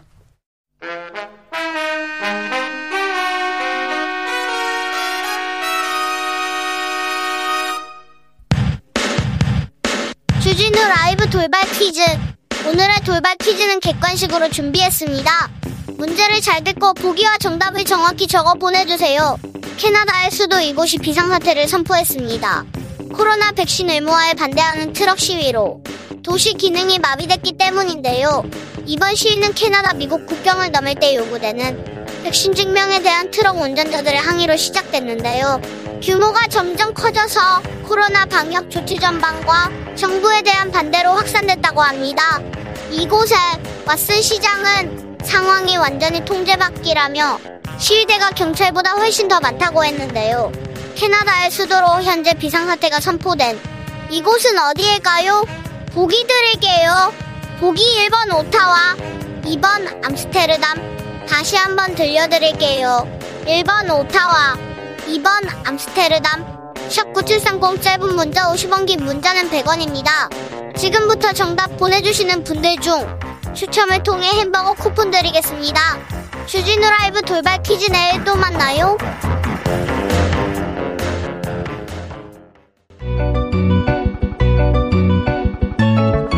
한층 날카롭다 한결 정확하다 한편 세심하다 밖에서 보는 내밀한 분석 정치적 원의 시점 오늘의 정치권 상황 원회에서 더 정확하게 분석해 드립니다. 최민희 민주당 선대위 미디어 특보단장 어서 오세요. 안녕하세요. 불굴의 희망 최민희입니다. 김용남 전 자유한국당 의원 어서 오세요. 네, 안녕하세요. 호기심 천국 김용남입니다. 네, 설이 지났고요. 설이 지난주였어요. 한 달 전 같은데. 그런데 여론조사 그리고 TV 토론도 있었습니다. 이후에 여론조사도 나왔는데 지금 판 어떻게 보십니까, 최민희 의원님? 제가 보기에는 윤석열 후보가 박빙 우세. 근데 그게 초경합 우세 같아요. 어, 왜냐하면 이게 그 RDD와 전화 면접이 다르긴 한데 전화 면접에선 거의 뭐 거의 1% 2% 차이로 엎치락뒤치락이고요. 네. RDD에서는 윤석열 후보가 조금 벌어진 게 우세한 것도 나오는데 종합해 보면 윤석열 후보의 박빙 우세 이게 맞는 것 같습니다. 김용남 의원님 제가 봐도 똑같은데요. 사실은 예, 박빙인데 윤석열 후보가 그 사이에 조금 우세하고 지금 최근 지지율 추세를 보면 네. 안철수 후보의 지지율이 약간 확실히 좀 꺼지는 것 같아요. 네. 이게 이제 선거가 다가올수록 될 후보한테 좀 아. 표를 주겠다. 뭐 네. 이런 심리가 작동할 수가 있어서 소위 사표 방지 심리라고 하는 게 있어서 안철수 후보의 지지율이 뭐 15%, 15%를 넘나들다가 이제는 10% 저는 어, 위아래로 꺼지고 있는 상황 아닌가 싶어요. TV 토론에서 윤석열 후보가 네. 크게 실점하지 않았습니다. 그죠? 네. 네. 실점한 그렇죠. 건 없어요. 근데 네. 왜 토론 피하시는 건지. 아니 토론 피하지 않는데요. 8일 날 하는 것보다 11일 날 하는 게 네. 아, 금요일 날 저녁이 아무래도 시청률도 더 높게 나오고 그리고 더 나아졌잖아요. 종편사 하나 에서 방송하기로 했다가 지금 채널이 여섯 개로 늘어났어요. 종편 모두 포함해서 보도 채널 두 개까지 해서 여섯 개 채널에서 아, 방송하는 쪽으로 추진하고 있기 때문에 더 많은 분들이 보실 수 있지 않을까 싶은데요. 근데 너무 우여곡절이 많은 것 같아요. 그 사이에 벌써 8일 날 어, 기자협회와 JTBC 주최로 8일 날 하자 이렇게 됐다가 갑자기 국민의힘에서 후보가 건강이 어쩌고 저쩌고 하면서 미뤄달라 2, 3일. 그래서 10일을 제시했다고 합니다. 그러니까 왜 저렇게 날짜에 집착하나 이런 얘기가 나왔을 뿐만 아니라 그 황모 황모 씨가 그 건강상의 이유를 얘기하면서 미루자 그랬는데 네. 그 시간에 후보는 제주도에서 펄펄 나르면서 선거 운동하고 있었고 술 먹으면서 좀 황상무 이따가 또 황상무 술까지 드셨거든요. 네. 그래서 황상무라는 분은 경질해야 될 것 같아요. 제가 보기엔. 그리고 그러다가 11일을 받게 된 건 10일을 제시했다고 합니다. 그래서 또 제가 그 달력을 보니까 또 10일이 손 없는 날이어가지고 또 그러시나 이렇게 생각했거든요. 그런데 이번에는 기자협회를 또 황상무 님이 정치 편향적이다. 이렇게 얘기를 하다 보니 이게 기자협회가 화가 났겠죠. 네, 좌편향이라고 했죠. 예, 자편향이라고 하니까 얼마나 기분이 나빠요. 그래서 좀 미안했는지 성일정 의원이 11일을 받겠다. 근데 이 11일은 민주당이 제시한 날짜입니다. 그래서 우여곡절 그때 11일 오후 8시로 합의가 됐는데 제 말씀은 이렇게 받을 건데 그냥 선뜻 받고 그럼 우리가 8일은 곤란하니 날짜를 한번 조정하자 이러면 되는데 건강상의 이유를 얘기하니까 뭐 지금 술을 네 잔밖에 못 마시니 또 혹시 뭐 건강이 안 좋은 게 한- 아니냐 이런 얘기가 나오잖아요. 왜 이렇게 왜 이렇게 말이 많냐? 아, 그건 말을 만들어낸 거고요. 거기서 그 황상무 지금 특보죠. 그 양반이 얘기한 건 컨디션 조절 뭐 얘기했다는데 아니, 아, 건강 제주도에서는 뭐 반주 겸해서 제주까지 같이 내려온 기자들하고 전역하면서 반주를 한 것이고 아니 그리고 기자협회가 지난 총선 때 열린민주당인가요? 거기에 비례대표 국회의원 후보도 기자협회에서 추천했었잖아요. 아이, 물론 논란 끝에 나중에. 그렇죠. 그거 난리가 나니까 처리한 거죠. 근데 중요한 거는 애시당초에 기자협회에서 특정 정당 그게 더불어민주당의 위성 정당인 거 다 아는데 그 정당의 비례대표 국회의원을 우리 협회에서 한 사람 시켜달라고 추천할 정도면 아 편향된 거야 맞죠? 편향된 걸 편향됐다고 잠시만요. 얘기도 못해요. 아니 좌편향이라 그랬다고요. 그럼 좌편향. 우편향이에요? 그 좌편향인지 그게? 좌편향은 이념 편향을 얘기한 거라 그건 더 안 좋은 낙인일 수 있고 이게 문제될 수 있으니까 팩트 체크만 해드릴게요. 열린민주당을 위성정당이라고 하면 안 되고 그건 독립된 거였고 더불어시민당의 정필모 의원을 추천했는데 기자협회는 국민의힘이 그때 미- 민주통합당도 정치적원의 시점은 쉬었다가 6시에 이어갈게요.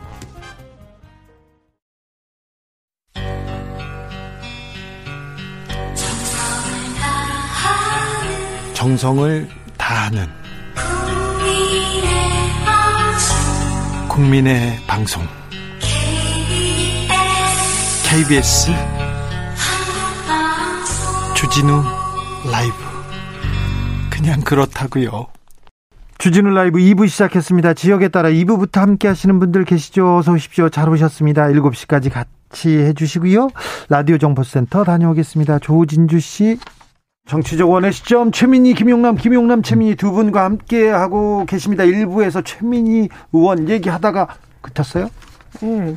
그래서 일단 기자협회를 좌편향이라고 한 건 대단히 큰 실수고요. 그건 좀 잘못된 것 같아요. 그리고 기자협회가 정치 편향으로 바, 아니 잠깐만요. 뭐. 정치 편향. 그게 아니라 기자협회가 조선일보도 들어와 있고요, 동아일보도 들어와 있고 보수 언론이 다 들어와 있기 보수 때문에 언론이 힘이 셉니다. 그리고 보수 언론의 숫자가 많아요 기자들이. 그래서 기자협회를 좌편향이라고 하면 사실 거기 소속돼 있는 조중동 기자들이 좌편향이라는 말과 등치돼서 이 부분은 그 이미 성일정 의원이 사과를 했다고 합니다. 사과했어요. 예, 두 번이나 했고요. 제가요, 의원님, 네. 김용남 의원님, 제가 이명박 전 대통령 관련해서 특종이라는 기사를 많이 썼잖아요.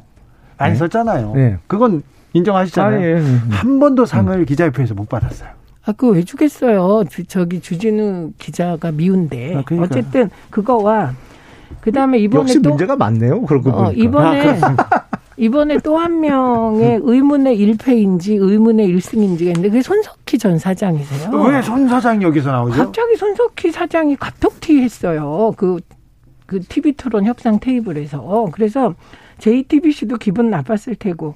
그래서 너무 그 국민의힘 쪽의 협상팀이 언론을 우습게 보는 거예요. 너무 도와주니까. 그래서 이번에는 보는 게 잘못하셨어요. 아니고 언론을 사실은 무섭게 보니까 그런 거죠. 아니죠. 그게 무섭게 어쨌든 결과적으로는 JTBC 한 곳에서만 방송을 하기로 진행이 되다가 결국엔 날짜 옮기면서 여섯 개 방송국이 다 같이 방송하기로 됐으니까 뭐뭐더 물론 잘 됐어요. 내일 네. 확정을 해야 되겠습니다만 오히려 더 잘 된거 근데 아닌가요? 11일이 손 있는 날이라 어떻게 될지 모르겠어요. 또 그날 뭐 그날 하기는 합니까? 한다고는 했는데 또 네. 사회자 문제도 있고 뭐 다른 문제도 있고 또 안 할 수도 있습니까?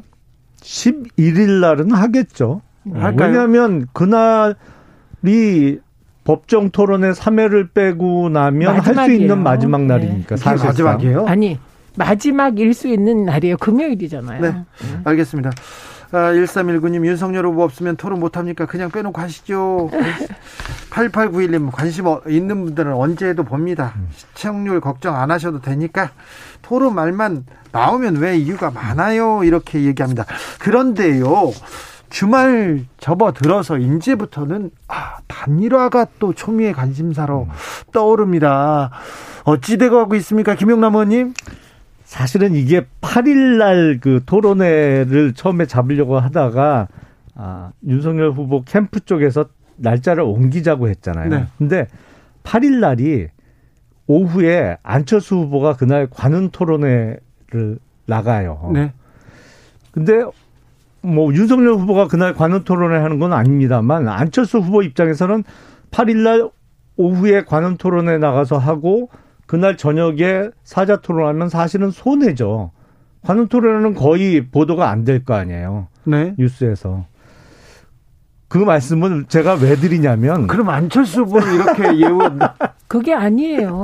이것 때문에 국민의힘이 국민의당이 굉장히 화가 났다고 합니다. 네. 왜냐하면 국민의당이 그 협상 테이블에서 안철수 후보가 그날 관훈 토론 한다는 건 사, 한다는 그게 있었다. 이 얘기는 했지만 그럼에도 불구하고 8일로 결정되면 우리는 따르겠다는 입장을 반복적으로 여러 번 전달했대요. 어, 예. 그런데 제- 국민의힘에서 얘기하기는 안철수 후보 쪽 국민의당이 마치 그 약간 다른 방식으로 국민의힘 쪽에 연기해 달라고 요청한 듯이 얘기해서 이것 때문에 국민의당이 굉장히 화가 났다고 아니요, 합니다. 저희는 그런 얘기를 아, 그런 한 얘기가 언론 보도에 나왔어요. 제가 이 말씀을 왜 드리냐면 단일화에 대해서 이게 추진되는 과정이나 이거는 아무도 몰라요.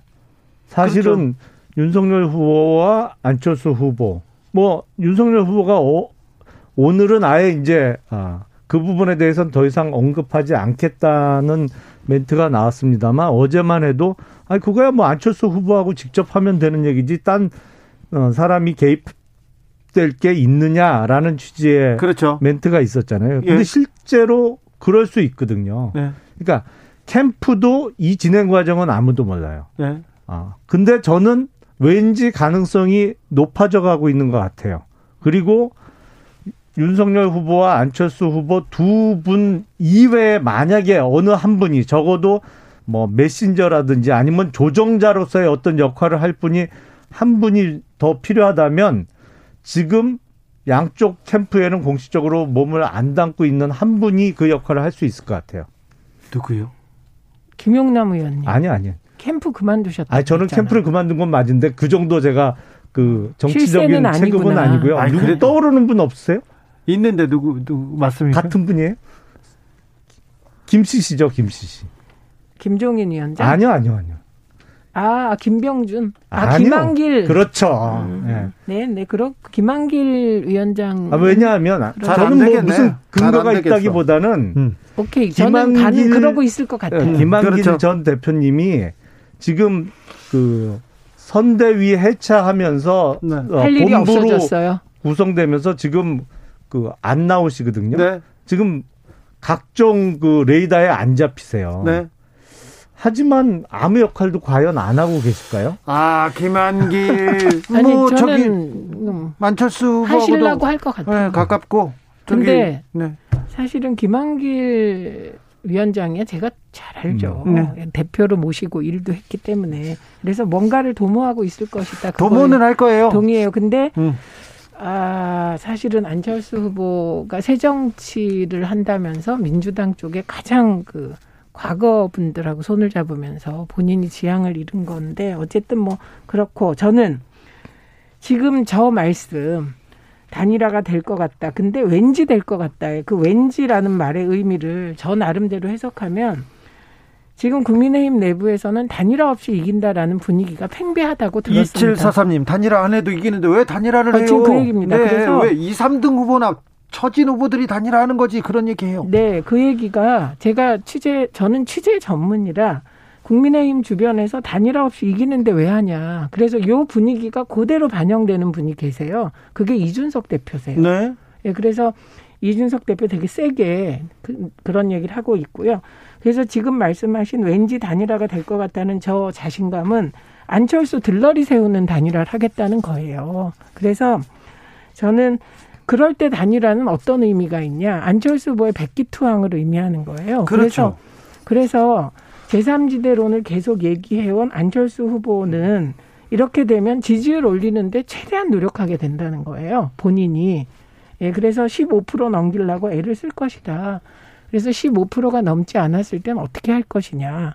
그건 지켜봐야 될 것이다. 그런데 지금 너무 자신감을 보이시니까 어, 안철수 후보가 기분 나쁘시겠는데 들러리밖에 안 되잖아요. 확실하게 윤석열이 될 것이다.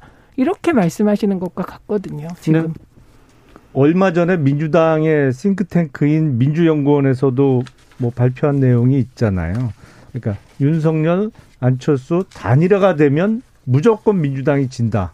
아, 이길 수 없다. 뭐 이런 그 보고를 했다고 보도가 되던데 아, 현실적으로 그렇거든요. 예를 들어서 윤석열 후보와 안철수 후보가 단일화를 하면 물론 단일화라는 게 그 과정이 얼마나 힘들고 복잡하고 뭐 조정해야 될 문제가 많아요. 시너지 내는 단일화는 뭐 많잖아요. 쉽지 않죠. 네. 하지만 그걸 이뤄낸다면 거의 정권 교체를 할 수 있는 확률이 제가 보기엔 99% 정도 돼요. 저 얘기를 들으니까 네. 근데 윤석열 후보, 안철수 후보 다 각자 끝까지 완주했을 때 정권 교체가 될 확률이 예를 들어서 한 60%다. 그러면 지금 그 정권 교체를 열망하는 국민들의 그 바람을 어, 반영하기 위해서라도 끝까지 단일화를 위해서 노력해야 되는 게 야당 후보로서의 그건 윤석열 후보도 마찬가지고 안철수 후보도 마찬가지고 큰 책무죠. 7705님께서 윤석열로 단일화 됩니다. 얘기하고 6642님 안철수 단일화 하는 순간 다음이 없는 정치인이 될 텐데요. 얘기하는데요. 그 저는 저 말씀 들으면서 60%그 윤석열 안철수 다 띄어도 60% 정권 교체되면 누가 단일화 하겠습니까? 음, 네. 아니요, 60%의 가능성. 그러니까 60, 가능성이요. 그러니까 60%, 득표를 60% 한다는 아니 제 말은 아니고. 60%의 네. 가능성이 있으면 단일화 안 하죠. 그거는. 아니죠. 그래서 저는 그거는 좀 앞뒤가 저는 저를 납득시키지 못해요. 그런데 이런 생각이 듭니다. 민주연구원의 그 보고서를 쓴 분은 어쩌면 2012년에 나온 보고서랑 보고서 쓴 분이랑 동일할까? 음. 2012년에도 문재인 안철수 단일화하면 필승이다. 이렇게 민주연구원 쪽에서 얘기를 했거든요. 그래서 단일화 실제로 했어요. 네. 그런데 그 단일화가 아름답지 못했어요. 네. 그리고 지금 정권 교체, 정권 교체 하시는데 국민들께서 갑자기 진지해지기 시작한 거예요. 공직 선거 운동 기간이 되니까. 정권 교체를 해서 그러면 윤석열로 정권 교체를 했을 때 나라가 어떻게 될까? 이렇게 진지해지기 시작하는 거예요. 그래서 저는 2012년에도 정권 교체율이 60% 가까이 나왔거든요. 그때 되게 높았어요. 네. 그런데 그때 나중에 뚜껑을 까보니까 박근혜로의 정권 교체를 정권 교체로 느끼는 사람이 그때 30% 가까이 됐어요. 네. 지금은 이재명 후보로 정권 교체해도 정권 교체로 느끼는 프로테이지가 20에서 25% 정도가 나와요. 그래서 그거에 답해야 될 거예요. 윤석열 후보로 정권 교체가 됐을 때 검찰 독재 국가가 될 수도 있다는 우려부터 진지해진다니까요. 그리고 그 단일화하면 무조건 이긴다도 저희가 2012년에 실패한 길이에요. 그게 네, 그래서 알겠습니다. 그건 진지하게 검토하실 필요가 있겠다 자, 싶습니다. 윤석열 후보가 당선되면 망가진 법치주의 시스템이 회복되겠죠. 그리고 제가 예를 들어서 설명 드렸습니다만 끝까지 완주, 각자 완주를 했을 때 윤석열 후보가 당선될 확률이 60%다라고 얘기를 하면 당선이 안 될 확률도 40% 있는 거잖아요. 그 리스크를 짊어질 이유가 없는 거고 그리고 만약에 안철수 후보가 끝까지 완주할 경우에 지금 보면 명백히 3등 할 텐데 그러면 오히려 안철수 후보의 미래가 없는 거죠. 자, 사실은 단일화를 통해서 새로운 예. 가능성을 모색할 네. 예, 지금, 가능성이 예, 더 맞습니다. 높죠. 뭐 근데 60%면 안 할 것 같고요. 저는 근데 문재인 정부는 정말 법치를 잘하고 있고요. 어거지로 법치 아니다라고 우기고 법치국가 얘기하는 건 곤란하다 싶고 저는 경제 민생 대통령이 주 이슈가 될 것 같습니다. 누가 위기 극복을 할 것인가 등등이 네. 될것 같아서 저는 그 법치 말고 좀 더 윤석열 후보가 됐을 때 그 정권 교체 한 효능감이 무엇인지를 고민해서 메시지를 내면 토론할 때도 좋을 것 같습니다. 3구, 예. 이재명 후보 측이 뭐 실물 경제는 잘 아시는 것 같아요. 카드 돌려막기 이런 거 실물 경제 모르면 잘 못하죠. 네. 그게 뭔 소리예요? 3941님께서 안철수 후보 그럼 국무총리 하나요? 얘기하고요. 4625님 안철수 후보 한두 번 봐왔는데 단일화 됩니다. 막판에 2634님 여지껏 단일화 안 한다고 안 한다고 한 후보가 자기 했던 말 책임을 져야 다음 정치할 수 있습니다. 안철수 후보 말입니다. 얘기합니다.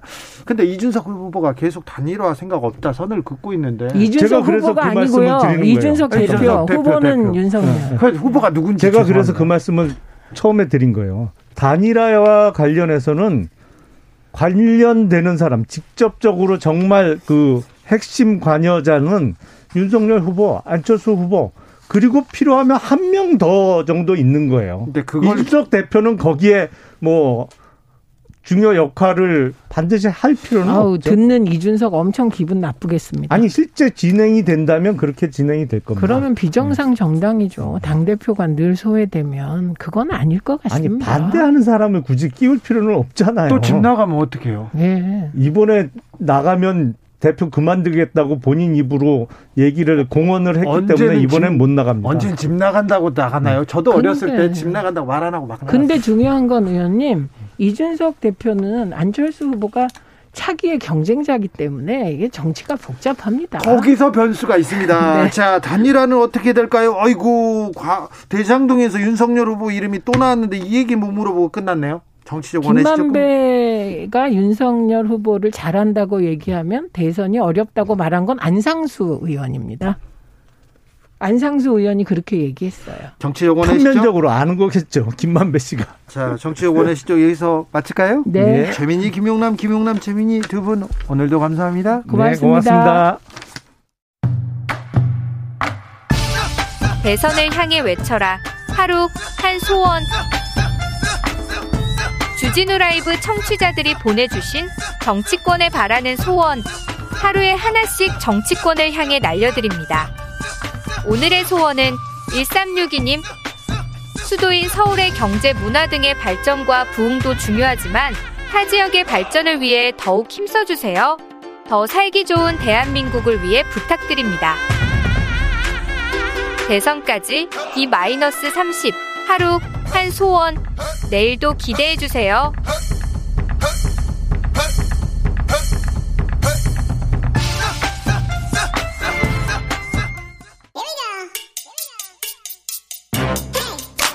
뉴스를 향한 진지한 고민 기자들의 수다.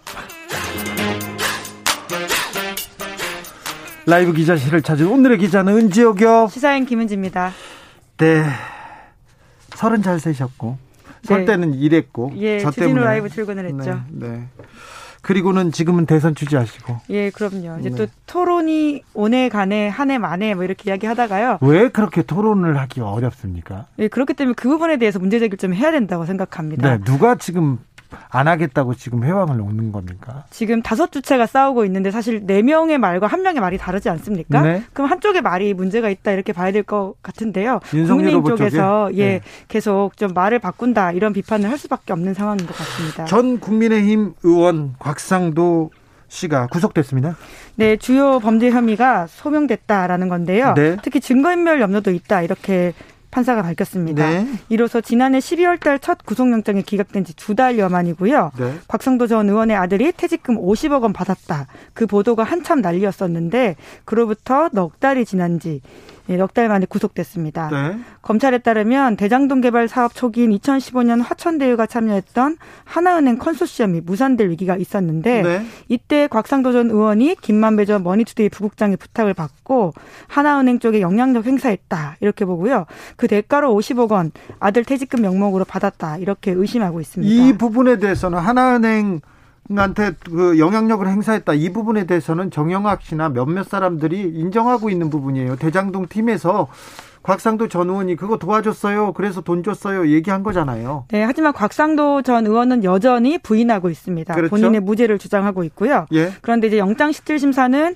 상대적으로 곽상도 전 의원의 말을 기각했다 이렇게 이해하면 될 텐데 그뿐만이 아니라 이번에 추가적인 혐의들이 나왔었는데요. 네. 곽전 의원이 2016년 4월달에 총선 무렵에 남욱 변호사에게 5천만 원을 받은 혐의 그게 영장에 추가가 됐습니다. 네. 첫 번째 영장이 기각되다 보니까 보강 수사를 해서 이러한 혐의까지 더해서 이번에 영장이 나왔다 이렇게 보시면 됩니다. 그렇다면 이제 50억 클럽 수사 진행되는 건가요? 그리고 왜 고위 검사들은 고위 검사들은 대장동에서 그렇게 돈을 받거나 받거나 받으려고 했는지 이런 것도 수사가 됩니까? 네, 이제 그런 부분이 부- 수사에 속도가 붙어야 된다라는 이야기를 여러 차례 하고 있는데요. 하지만 아직까지 가시적으로 보이는 것들은 좀 부족한 면입니다. 왜냐하면 그 정영학 녹취록과 관련해서 계속해서 이게 신빙성이 없다 이런 주장들이 많이 나왔었거든요. 네. 하지만 이에 대해서 일정 부분 신빙성이 있는 게 아니냐라는 정황들이 나왔기 때문에 이것을 베이스로 해서 다른 수사도 들어가야 된다라는 거죠. 아니 같은 녹취록인데 같은 녹취록인데 어, 검찰 수사 이 녹취록의 근거로 시작했잖아요. 그래서 몇 사람이 구속됐고 어떨 때는 근 신빙성이 있고 또 어떨 때는 신빙성이 없대요. 네, 이름이- 각자의 주장이 다르긴 네. 한데요. 윤석열 후보 이름이 또 나왔어요. 또 신빙성이 없대요 이제는. 네. 이렇게 계속 왔다 가는데 50억 클럽 나왔던 어, 그런 분들. 네. 어. 박영수 전 특검, 최재경 전 민정수석, 김수남 전 검찰총장, 권순일 전 대법관, 홍성근 머니투데이 미디어 그룹 회장 이렇게 이름이 나옵니다. 이분들 근데 대장동하고 지금 직간접적인 연루 그리고 뭐 돈 관계, 돈 거래 다 지금 나오고 있잖아요. 네, 이제 그런데 이제 박영수 전 특검 관련해서는 수사가 좀 진행되고 있는데요. 나머지 사람에 대해서는 제대로 수사가 안 된다 이런 비판이 있습니다. 그래요. 1719님께서 박영수, 권순일 대법관 등 50억 클럽 다른 분들 구속 가능성 있나요? 물어봅니다. 네, 아무래도 이제 새롭게 드러나는 사실들을 보면 검찰이 먼저 영장을 쳐야지 판사가 판단을 하게 되는 거거든요. 그렇죠. 근데 아직까지 검찰이 영장을 치진 않은 상황이어가지고 그것부터 사실 이야기를 해야 되긴 합니다. 저도 좀 취재를 해봤는데요. 네. 전직 고위 검사에 대한 수사 잘 안 됩니다. 그리고 지금 수사팀의 선배들 있잖 수사팀의 선배들 하늘 같은 선배들이 변호사로 지금 맹활약 중이에요. 아주 센 사람들이 많이 나와 있어요. 그래서 네. 좀 더딘 것 같습니다. 네, 그러다 보니까 수사 사실들이 조금 더 나오고 있는데요. 박영수 전 특검의 딸이 화천대유에서 수차례에 걸쳐서 11억 원 지급받았다. 이런 보도도 있습니다. 네. 자, 다음 뉴스로 가보겠습니다. 네, 반려동물 인구 1,500만 시대에 패심을 잡기 위한 대선 공약도 나오고 있습니다. 아이, 경쟁하고 있더라고요. 강아지, 고양이한테 엄청 구애를 하고 있더라고요. 그렇죠. 정확히는 그 표심에 대한 것들인데요. 해당 반려인들에 대한 여러 가지 공약들이 나오는데 사실 후보들 간에 큰 차이는 없다. 이렇게 총평을 할 수가 있습니다. 아, 그래요? 왜냐하면 이게 어마어마하게 진영이나 이념이나 생각이 갈리는 부분이 아니기 때문이긴 한데요. 네. 하지만 관심도와 디테일에 좀 차이가 있어 보이긴 합니다. 아, 네. 네, 특히나 이제 공통되는 이야기들은 반려인들의 진료비 부담을 낮추는 의료비 표준 수까지 도입하겠다라고 하는 건데 이게 부르는 게 값이다 보니까 동물병원 진료비를 개선해서 반려인들 마음 잡겠다라고 하는 건데 제 아는 분도 어 개를 이렇게 입양이라고 해야 되나요? 그 동물병원에서 샀습니다. 네. 70만 원 주고 샀어요. 70만 원 주고 샀는데 개가 아프더래요. 그래서 병원에 가서 개 병원에 가서 입원하고 왔는데 110만 원이 들었대요. 그래서 굉장히 고민하더라고요. 이 개를 잡아먹어야 되나 말아야 되나 막 고민하는데 건강이 잘 있습니다. 그럼요. 사실 110만 원은 어떻게 보면 적게 나온 수준이고요. 네. 그 동물들은 이게 아직까지 건강보험 적용이 안 되기 때문에 네. 그 의료비가 정말 천정부지로 올라가는 경우도 많거든요. 네네. 이제 그렇기 때문에 이제 더 이상 반려동물이 가족이라는 생각 때문에 이에 대한 국가의 그렇죠. 지원이 필요하다, 재정이 필요하다 이런 건데요. 네. 각 후보별로 조금씩 다른 면은 알겠습니다. 있습니다. 그분도 걔를 너무 사랑합니다. 사랑하는 옛날에 조금 드셨대요. 그런데 네. 잘 지내고 있습니다. 네, 지나가겠습니다. 네. 자, 그런데 어떻게 달라요? 네, 이재명 후보부터 먼저 보면요. 네. 가장 큰 팩 공약은 의료비 수가제 도입이라고 할 수 있는데 이 부분은 수의사 협회에서 오랫동안 반대한 부분입니다. 네. 그런데 이제 이걸 좀 뚫고 수의사 협회가 병원마다 장비가 다르고 의사들의 실력과 진료 방법이 다르기 때문에 통일하기 어렵다 이렇게 반대하고 있거든요. 예. 하지만 이것을 통일하겠다라는 공약을 내고 있고요. 그리고 뿐만이 아니라 표준 수가제가 도입돼야지 이런 동물 의료보험이 가능하다라면서 첫 발을 이걸로 내딛겠, 내딛겠다라고 이야기 하고 있습니다. 0223님께서 당연히 해야죠. 얼마나 진료비가 비싼지요. 전 심장 질환으로 한 달에 200이 넘게 들었어요. 아, 강아지가 아파서 심장이 아파서 한 달에 200 넘게 들었다는 분도 있습니다. 5915님께서는 동물을 샵에서 사는 것부터 동물들을 불행하게 만드는 일입니다. 이런 지적도 해 주셨습니다. 아, 그리고 이재명 후보는 반려동물 매매 이거 금지했죠. 네, 그리고 개식용 금지도 전면에 내세웠습니다. 그래요. 예, 그 부분이 좀 차이가 난다라고 할 수 있는데요. 윤석열 후보와 이 부분이 차이가 납니까? 네, 왜냐하면 우리가 작년에 그 국민의힘 대선 경선 할 때 이미 나왔던 이야기인데요. 네. 그 당시에 유승민 후보 질문에 대해서 윤석열 후보가 개식용은 반려동물을 학대하는 게 아니고 식용개라는 것은 따로 키우는 게 있지 않냐 이런 취지의 이야기를 한 적이 있어서 그래서. 그때 아마 개식용에 대해서 좀 다른 의견을 가지고 있지 않나라는 지적이 있었고요. 네. 그리고 펫공작과 관련해서는 반려동물 쉼터 확대는 윤 후보가 공식적으로 제안했던 첫 반려동물 공약인데요. 네. 그러니까 반려동물 놀이터를 따로 만들어서 일종의 물림 사고나 소음 문제를 해결하겠다라고 하는 건데 현재 하천법에는 이게 좀 금지돼 있다라고 합니다. 그래서 네. 그걸 좀 해결하겠다라는 의지를 밝히고 있고요. 예. 심상정 정의당 후보는 동물 공적 의료보험 도입해서 각 지자체별로 공공동물 화장장 만들겠다라고 하고 있고요. 그리고 안철수 후보는 아직까지 공식적인 발표를 하진 않았는데 반려동물 입양 절차를 강화하겠다라고 하는 게 타 동물 타 후보와의 차별화된 공약이라고 합니다. 3765님께서 우리가 내는 건강보험으로 반려견 치료비 내는 건 아니죠? 이렇게 얘기 물어봅니다. 네, 그 수가대 관련해 가지고는요. 그렇게까지 아직 간다라는 거 하는 건 아니고요. 하지만 기본적으로 세금이 좀 투입될 여지는 분명히 있습니다. 왜냐하면 이제 의식이 바뀌어야 된다라는 것이 공통된 이야기인데 네. 반려동물은 이제 가족 취급을 해야 된다라는 것들이거든요. 네. 네. 아, 이런 부분에 대해서는 또 아, 세심하게 세심하게 준비하고 있겠죠. 좀 더 들어보자고요.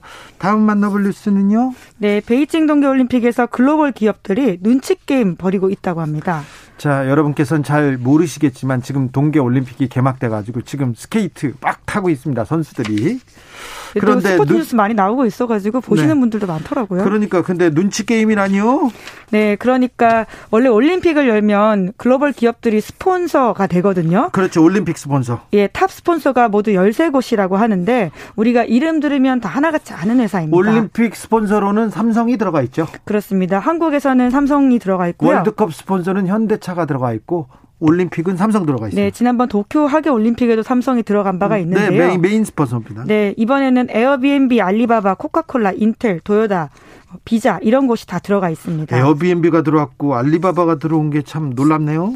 네, 이제 그러면 후원사가 됐으면 돈을 쓰기 때문에 열심히 자기들이 후원사라는 사실을 홍보해야 되지 않습니까? 올림픽 때 가장 큰 홍보의 장이 열리기도 합니다. 네, 그렇기 때문에 돈을 쓰는 건데요. 네. 근데 역설적이게도 이 이번에는. 글로벌 기업들이 하나같이 조용한 상황이라고 합니다. 예. 네, 특히나 스위스 시계 업체였던 오메가 대변인은 영국 BBC에 이런 이야기까지 했다라고 하는데요. 오메가는 베이징 올림픽의 후원사가 아니라는 것을 강조하고 싶다라면서 올림픽 경기의 공식 기록을 측정하고 데이터하는 역할을 맡을 뿐이다. 이렇게 이야기했다라고 아니, 합니다. 천문학적인 광고비를 내면서 우리는 광고 후원사가 아니에요. 숨기고 싶다고요? 네, 그러니까 그뿐만 아니라 삼성전자도 글로벌 뉴스룸에 관련된 내용을 올리지 않고 있다라고 그러면 합니다. 올림픽 삼성과 같이 합니다. 그러면서 막 전면 광고 나오고 그랬어야 되는데 이번에는 볼 수도 없습니다. TV 광고도 그렇고요. 네. 이유는 네, 신냉전 체제가 빚어낸 새로운 풍경이다. 이렇게 해석할 수밖에 없는데요. 네. G2라고 해서 미국과 중국의 갈등들이 굉장히 크지 않습니까? 네네. 그렇게 세계 경제 주도하면서 경쟁하는 관계인데요. 그러다 보니까 글로벌 기업들은 양쪽 눈치를 보고 있는 거죠. 그래요.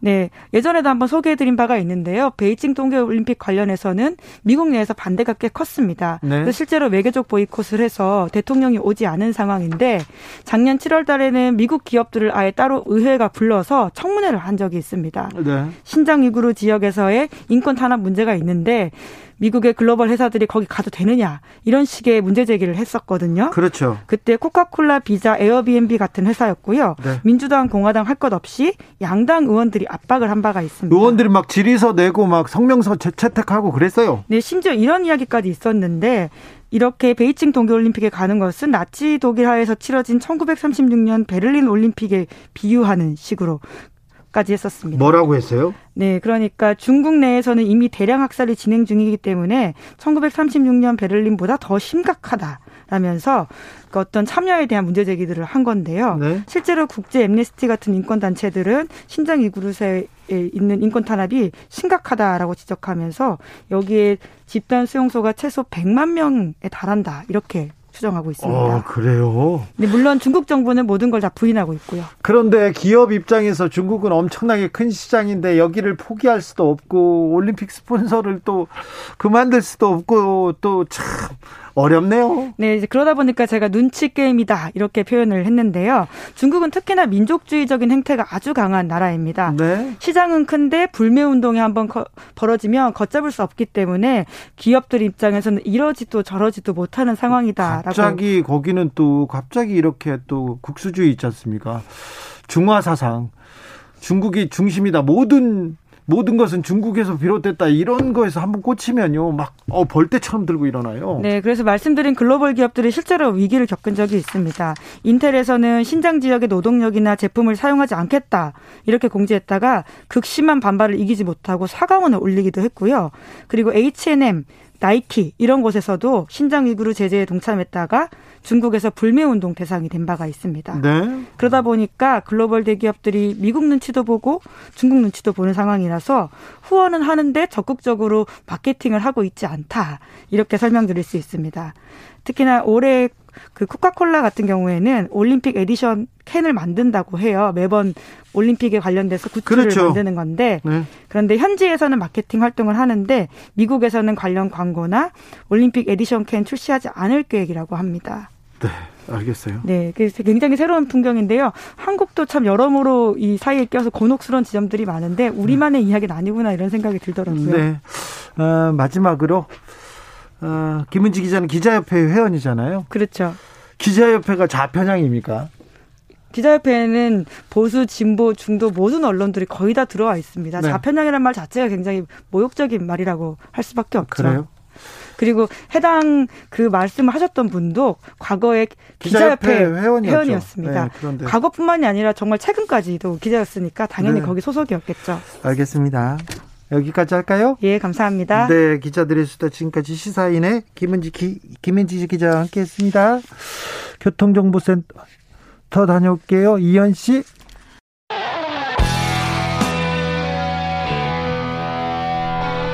스치기만 해도 똑똑해진다. 드라이브 스루 시사 주진우 라이브.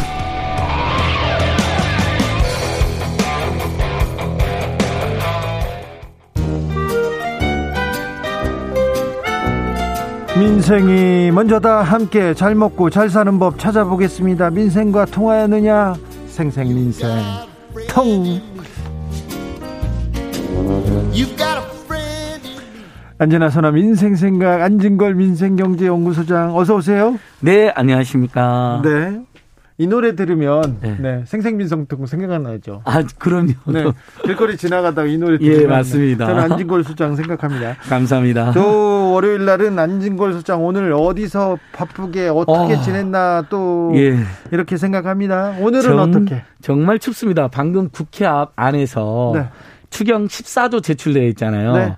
그 35조 이상으로 늘려야 된다는 이제 국회의원들 농성이 있거든요. 농성이 시작됐어요? 12일째. 12일째 하고 있어요. 아 그래요? 민병덕 의원님, 양이원영 의원님, 그다음에 또 강민정 의원, 뭐 이탄 의원 하고 계신데 너무 춥잖아요. 그래서 소상공인 단체 대표님들이랑 민생시민단 대표 지난주에도 제가 갔었는데 네. 오늘 또 간 거예요. 아, 그래요? 갔더니 지금 근데 굉장히 이제 너무 추운 농성장인데 난리가 났어요. 지금 속보가 떴잖아요. 오늘 국회 상임위에서 추경안을 14조가 아니라 25조 증액된 39조로 통과시킨 거예요. 통과됐어요 상임위에서. 아, 상임위에서만. 네. 근데 이 상임위 다음에 예산은 법안은 상임위 통과되면 본회의로 바로 가잖아요. 네. 예산은 예산 결산위원회 예결위를 거쳐야 됩니다. 네. 그 다음에 하나 더 헌법상 어, 예산에 대한 증액이 있을 때는 증액 결의할 때는 정부가 동의를 해줘야 돼요. 예. 근데 홍남기 부총리가 그동안 여야 증액을 해도 반대했다는 식으로 이야기했잖아요. 예. 그런데 마침 오늘 김부겸 총리는 여야가 논의하면. 전향적으로 논의하겠다고 해서 지금 여지는 남아 있는데 갔더니 이제 제가 이제 인증 피켓 대통령 요거 보세요. 너무너무 추워요. 저도 같이 춥다 왔는데 대통령이 오미크론 대폭발 14조는 부족합니다. 추경안 대폭 증액에 동의, 왜냐하면 정부가 동의를 해줘야 되니까. 예. 홍남기 부총리가 반대한다 하더라도 결국 내각 수반은 김부겸 총리하고 문재인 대통령이잖아요. 이 두 분이 동의하면 동의가 되는 거거든요. 이런 호소가 있었고요. 의원님들 오밀권 대폭발 14조는 부족합니다. 대폭 증액 필요합니다. 이런 호소를 국회의원들이 12일째 한 거예요. 그래서 자 민주당 의원은 계속 추경안 좀 증액해달라 이렇게 요구하고 예. 있고 농성까지 벌이고 있는데 예. 국민의힘은 어떻습니까? 그래서 국민의힘에서도 좋다. 우리도 증액 찬성한다. 그래요? 다만 그동안 정부랑 협의를 해갖고 하라 그랬어요. 예, 예. 한발 뒤로 이렇게 물러서 있었던 거죠. 네. 근데 정부 안이 이미 국회로 14조가 와 있으면 지금부터는 그건 국회의 시간이잖아요. 네.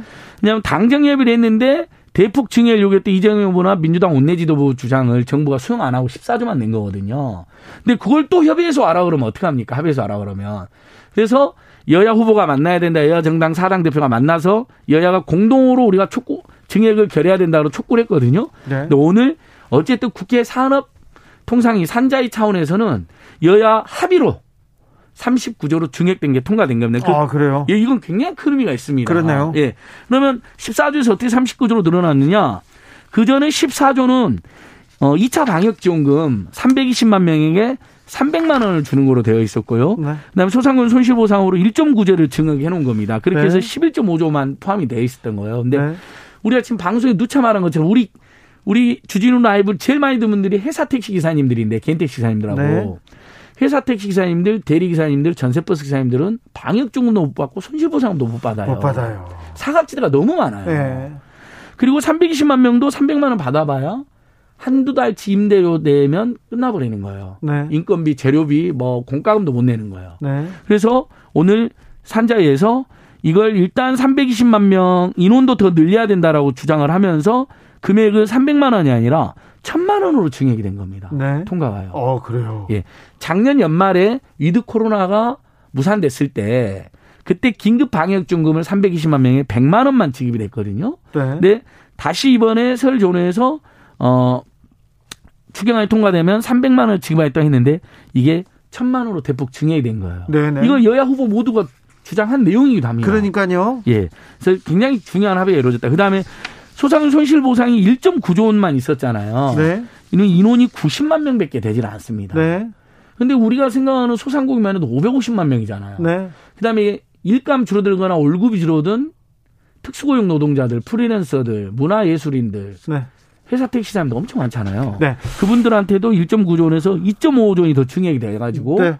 손실보상금도 하한액이 50만 원에서 100만 원으로 늘어났습니다. 자, 그런데요. 더불어민주당에서는 지금 선거 일정도 있고 그러니까 오는 11일 국회 본회의에서 의결안 처리하자는 입장입니다. 맞습니다. 이 지금. 입장을 야당에 전달했다고 하는데 홍남기 부총리가 지금 반대하는 상황에서 이 추경안 39조로 늘어난 대규모 추경안이 본회의 통과할 수 있을까요?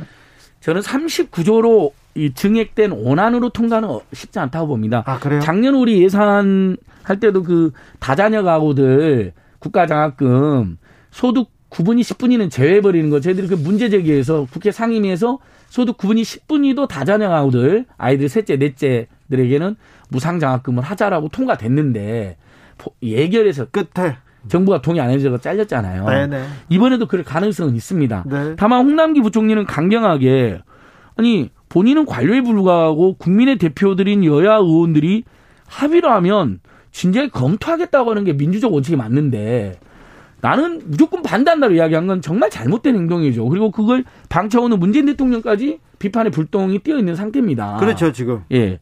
그런 상태에서 김부겸 부총리가 그건 아닌 것 같다. 어쨌든 여야가 진지하게 논의를 해서 지금 피눈물 흘리고 있는 국민들 제가 줄 잡아 보면요. 우리가 코로나19 전보다 코로나 이후 이후에 2년 동안 소득이나 매출이나 영업이익이 줄어든 계층이 한 천만 명 안팎이 될 겁니다. 우리. 국민들도. 그분들에 대해서 국회의원들이 제대로 지원을 해라고 촉구하는 건 당연한 거잖아요. 네. 김부겸 총리는 전향적으로 검토하겠다 했습니다. 네. 근데 14조에서 39조는 대폭 튀었잖아요. 네. 그러니까 아마 어, 일부 삭 원안대로는 안 되더라도 네. 일- 삭감되더라도 증액 상당한 증액이 이루어져서 통과될 가능성이 매우 높다. 문재인 대통령께서 이 부분은 결단을 내려주셨으면 하는 호소를 드립니다. 네, 0290님께서 홍남기 미워, 미워, 미워. 네. 예결위도 언론 추경 통과시켜라. 이렇게 예. 죽은 효자 되겠습니까? 굶어 죽거나 폐업후 보, 폐업후에 보상금 주면 뭐 합니까? 이렇게 한탄을 하고 있습니다. 그런데 폐업하는 어, 가게들이 그렇게 많다면서요. 예. 그러니까 이 이야기를 자연스럽게 할 수밖에 없습니다. 그러니까 결국 홍남기 부총리님은 무슨 뭐 책상에서 통계로 우리 국민들의 고통을 이해하다 보니까 최소액만 낸 거로 저는 추정하는데요. 일단 폐업 점포 제도전 장려금이라는 게 있거든요. 네. 2020년 8월 16일부터 폐업 신고하신 분들 중에 소상공인에게 50만 원, 큰 돈도 아니에요, 세상에. 50만 원 주는 건데 그거라도 받아야 되니까 무려 우리 국민들이 30만 명이 받은 거로 추정이 됩니다. 그러니까 이건 완전 폐업한 거죠. 근데 소상공인 단체로 제가 이야기를 해 보니까 31만 곳이 50만 원을 받았는데 폐업 점포 제도전 장려금이잖아요. 네. 그러니까 근데 보통 폐업을 하면 제도전은 절반 정도만 한다는 거예요. 아, 그렇죠. 그러니까 실제 않죠. 폐업은 한 6, 70만 명일 거라고 추정을 하시더라고요. 네. 근데 이건 소상공인 숫자가 지금 550만 명으로 줄어든 것과도 연동이 되어 있습니다. 예. 그러니까 이렇게 많은 분들이 폐업을 하고 이번에 또 경제단체 조사를 해보니까 실제 소상공인들 자영업자들의 40%가 지금 폐업을 고려하고 있다고 합니다. 네. 예, 40%나 절반 가까이가 코로나 때문에 그 다음에 매출 감소 도저히 버틸 수 없다라는 보고가 나온 겁니다. 자, 고려, 자, 고려하고 있는데 폐업을 했, 아니 국가에서 지원금을 준다는데 폐업을 하면 또 못 받잖아요 지원금을. 그렇죠. 그러니까 지금 여러 가지 문제가 생기는데 그 와중에도 이렇게 폐업했다는 건 진짜 힘들어서 폐업을 하신 거고요. 네. 폐업을 못하고 버티는 분들이 일단 지원금, 휴업 상태면 지원금이 나와요. 네. 손실보상이나 방역지원금이. 폐업을 하면 안 나오는 문제가 있고요. 그래서 지원금 밖에서 버티는 분도 있고. 그 다음에 우리가 폐업을 해버리잖아요. 그러면 다음 사람을 모시고 오지 못하잖아요. 중소상공인이. 그러면 네. 법에 보장된 권리금을 받지를 못합니다. 그니까요. 그리고 또 폐업, 계약 기간이 남았는데 폐업을 하잖아요. 그러면 남은 계약 기간에 임대료도 내야 돼. 내야 돼요. 네. 그러니까 당장 지금 한 푼이 없어 폐업하게 생겼는데 폐업하려고 했더니 권리금 날리죠. 남은 기간 임대료 뭐 최소 몇백만 원맨 첫판은 내야 되죠.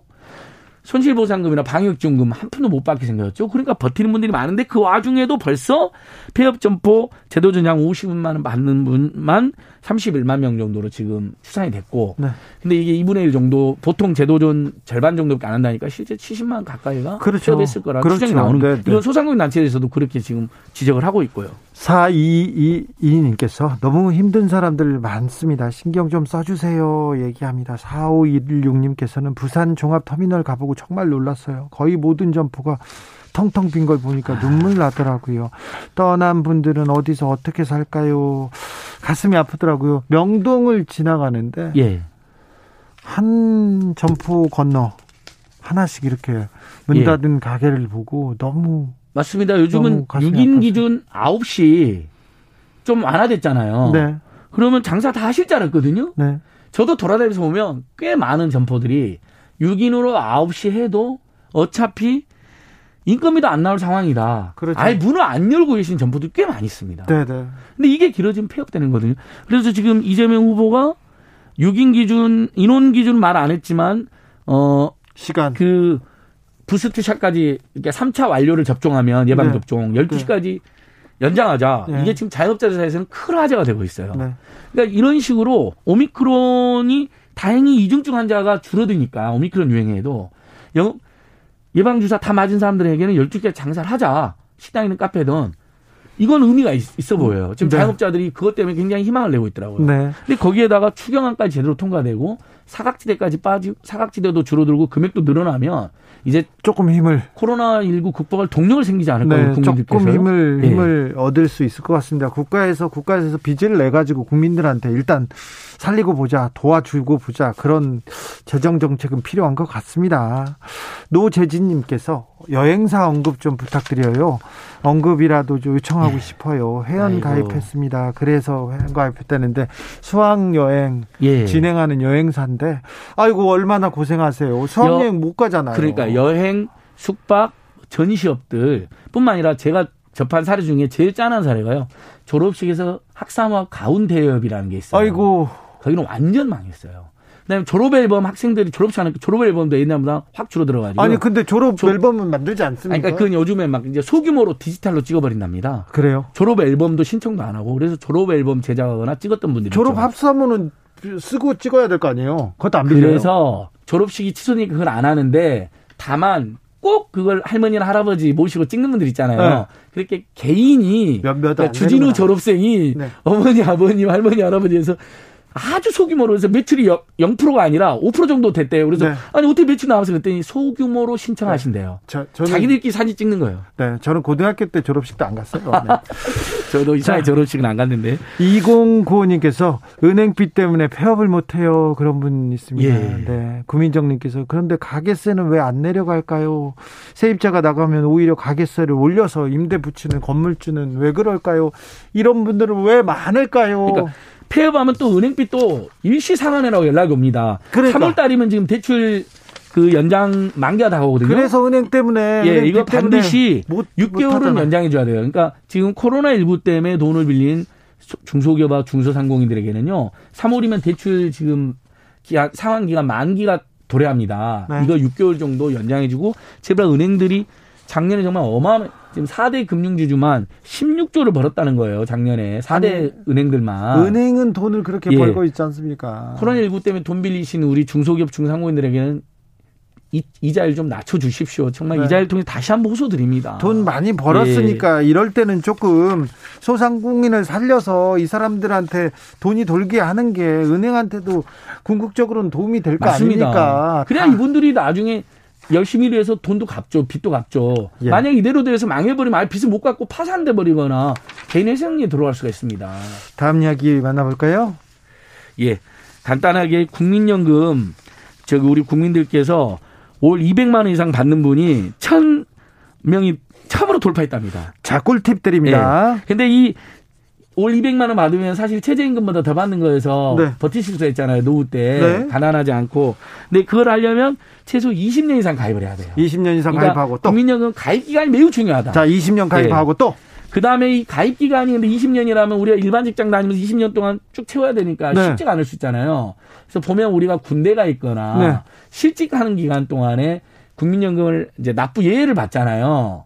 네. 그러니까 그때 납부 기간이 빠지는 거예요. 그러니까 네. 20년 채우기가 쉽지 않잖아요. 근데 지금 처음으로 그 200만 이상 받는 분이 1000명으로 넘어섰는데 이분들 분석해 보니까 다 가입기간 20, 20년이 넘었다는 거. 그리고 가입기간 20년을 채우려면 추납부제도, 추납제도로 활용이라는 거. 알겠습니다. 아무튼 20년 납, 그, 근데 20년이 안 됐는데 은퇴 본인이 후라도 돈을 더 내라는 거죠? 맞습니다. 본인이 못 냈던 때가 있어요.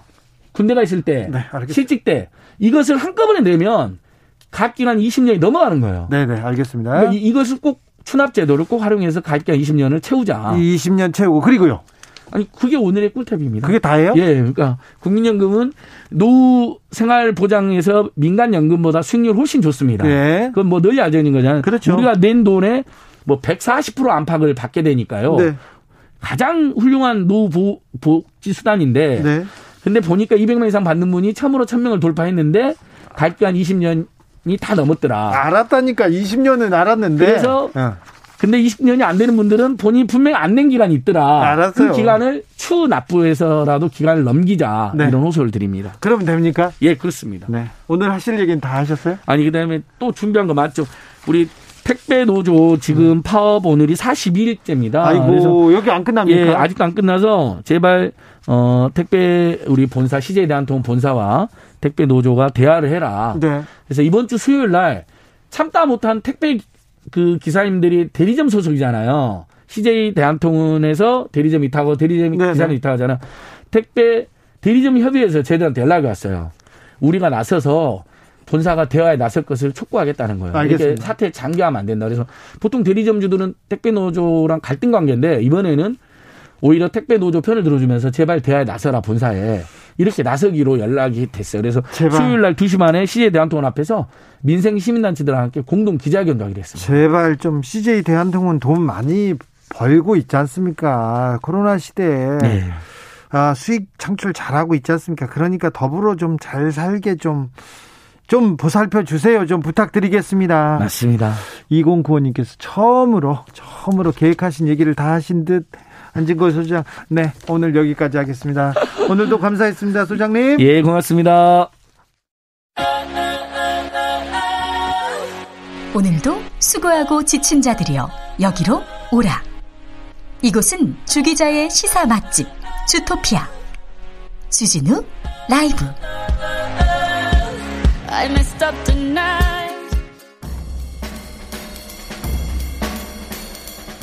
느낌 가는 대로 그냥 고른 뉴스 여의도 주필. 미국 코로나 사망자 90만 명 넘어 엄청난 불평등 때문. 오마이뉴스 기사인데요. 미국에서 코로나로 사망한 사람이 90만 명을 넘었습니다. 브라질은 63만 명이고요. 인도는 50만 명 러시아는 33만 명입니다.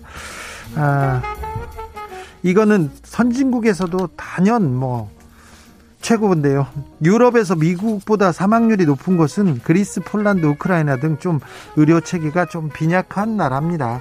영국 가디언에서 분석을 했는데 엄청난 소득 불평등과 열악한 의료 체계 때문에 그리고 극심한 정치적 분열 때문에 이 결과는 참담했다고 분석했습니다. 미국은 아 뭐 아시다시피 백신을 만든 나라고요. 백신 물량도 충분합니다. 그런데 전체 인구의 64%만 백신 접종을 완료했습니다. 추가 접종률 50%에 미치지도 못합니다.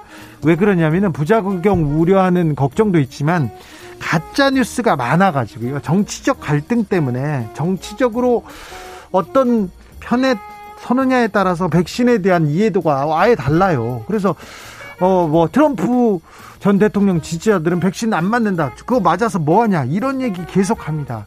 그래서 이렇게 많은 사람들이 많은 사람들이 이렇게 숨졌어요. 사회적 불평등은 여러 방식으로 사망률을 높였는데 코로나로 인해서 더 이상 숨길 수 없게 됐습니다. 가짜뉴스, 정치적 갈등이 이렇게 많은 사람들을 죽게 했다는 것도 짚고 넘어가야 됩니다.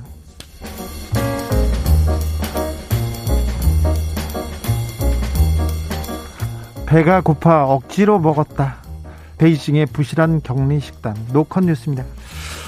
자, 평창 올림픽 때나 우리 월, 올림픽이나 월드컵 때 사람들한테 물어보잖아요. 선수들도 그렇고 기자들도 물어보면 아, 선수촌 식당 너무 맛있어요. 한국 음식 너무 좋아요. 그런 얘기만 들었는데 러시아 어, 러시아 선수 한 명이 중국에 와서 코로나로 겨, 격리가 됩니다. 양성 판정을 받고 격리가 됩니다. 호텔에서. 그런데 어, 주는 음식이 너무 형편 없어가지고요. 배가 고파서 배가, 배가 고파서 힘들다. 고기 대신 기름 덩어리를 모두 먹어야 했다면서 이렇게 한탄을 했습니다. 아, 배, 부실한 식단 문제는 처음이 아닌데요. 어, 우리 선수들도 식, 밥, 식당 가서 밥 먹다 보면 집에 가고 싶은 마음이 생긴다. 왜 선수들을 이렇게 대접하는지 솔직히 이해가 안 된다 하면서 불만을 제기하고 있습니다. 러시아 친구가 한국에 온 적 있었는데 한국 음식 너무 맛있다고 다 맛있다고 했는데 너무 잘 먹는 거예요. 그러니까 한국 음식 너무 좋다고 하더라고요. 그러니까 그래 한국 음식이 입에 맞아. 그러니까 그렇다면서 러시아보다는 다른 나라는 거의 다 더 러시아 사람들이 외국 나가면 다른 나라 음식은 다 맛있게 먹는다 이렇게 얘기하는데 러시아 선수가 못 먹겠다는 거 아닙니까? 그만큼 심각합니다. 미식의 나라라고 모든 음식이 중국에서 나왔다고 하는 중국 이거 좀 신경 쓰셔야 되는 거 아닌가요? 이거 수치스러운 일 아닌가요? 참 자꾸 자기 나라 음식이라고 이렇게 웃기지만 말고 좀 대접 좀 잘했으면 합니다. 슈퍼주니어의 요리왕 들으면서 저는 여기서 인사드리겠습니다. 오늘 돌발 퀴즈의 정답은 오타와입니다. 오타와. 네. 저는 내일 오후 5시 5분에 돌아오겠습니다. 지금까지 주진우였습니다.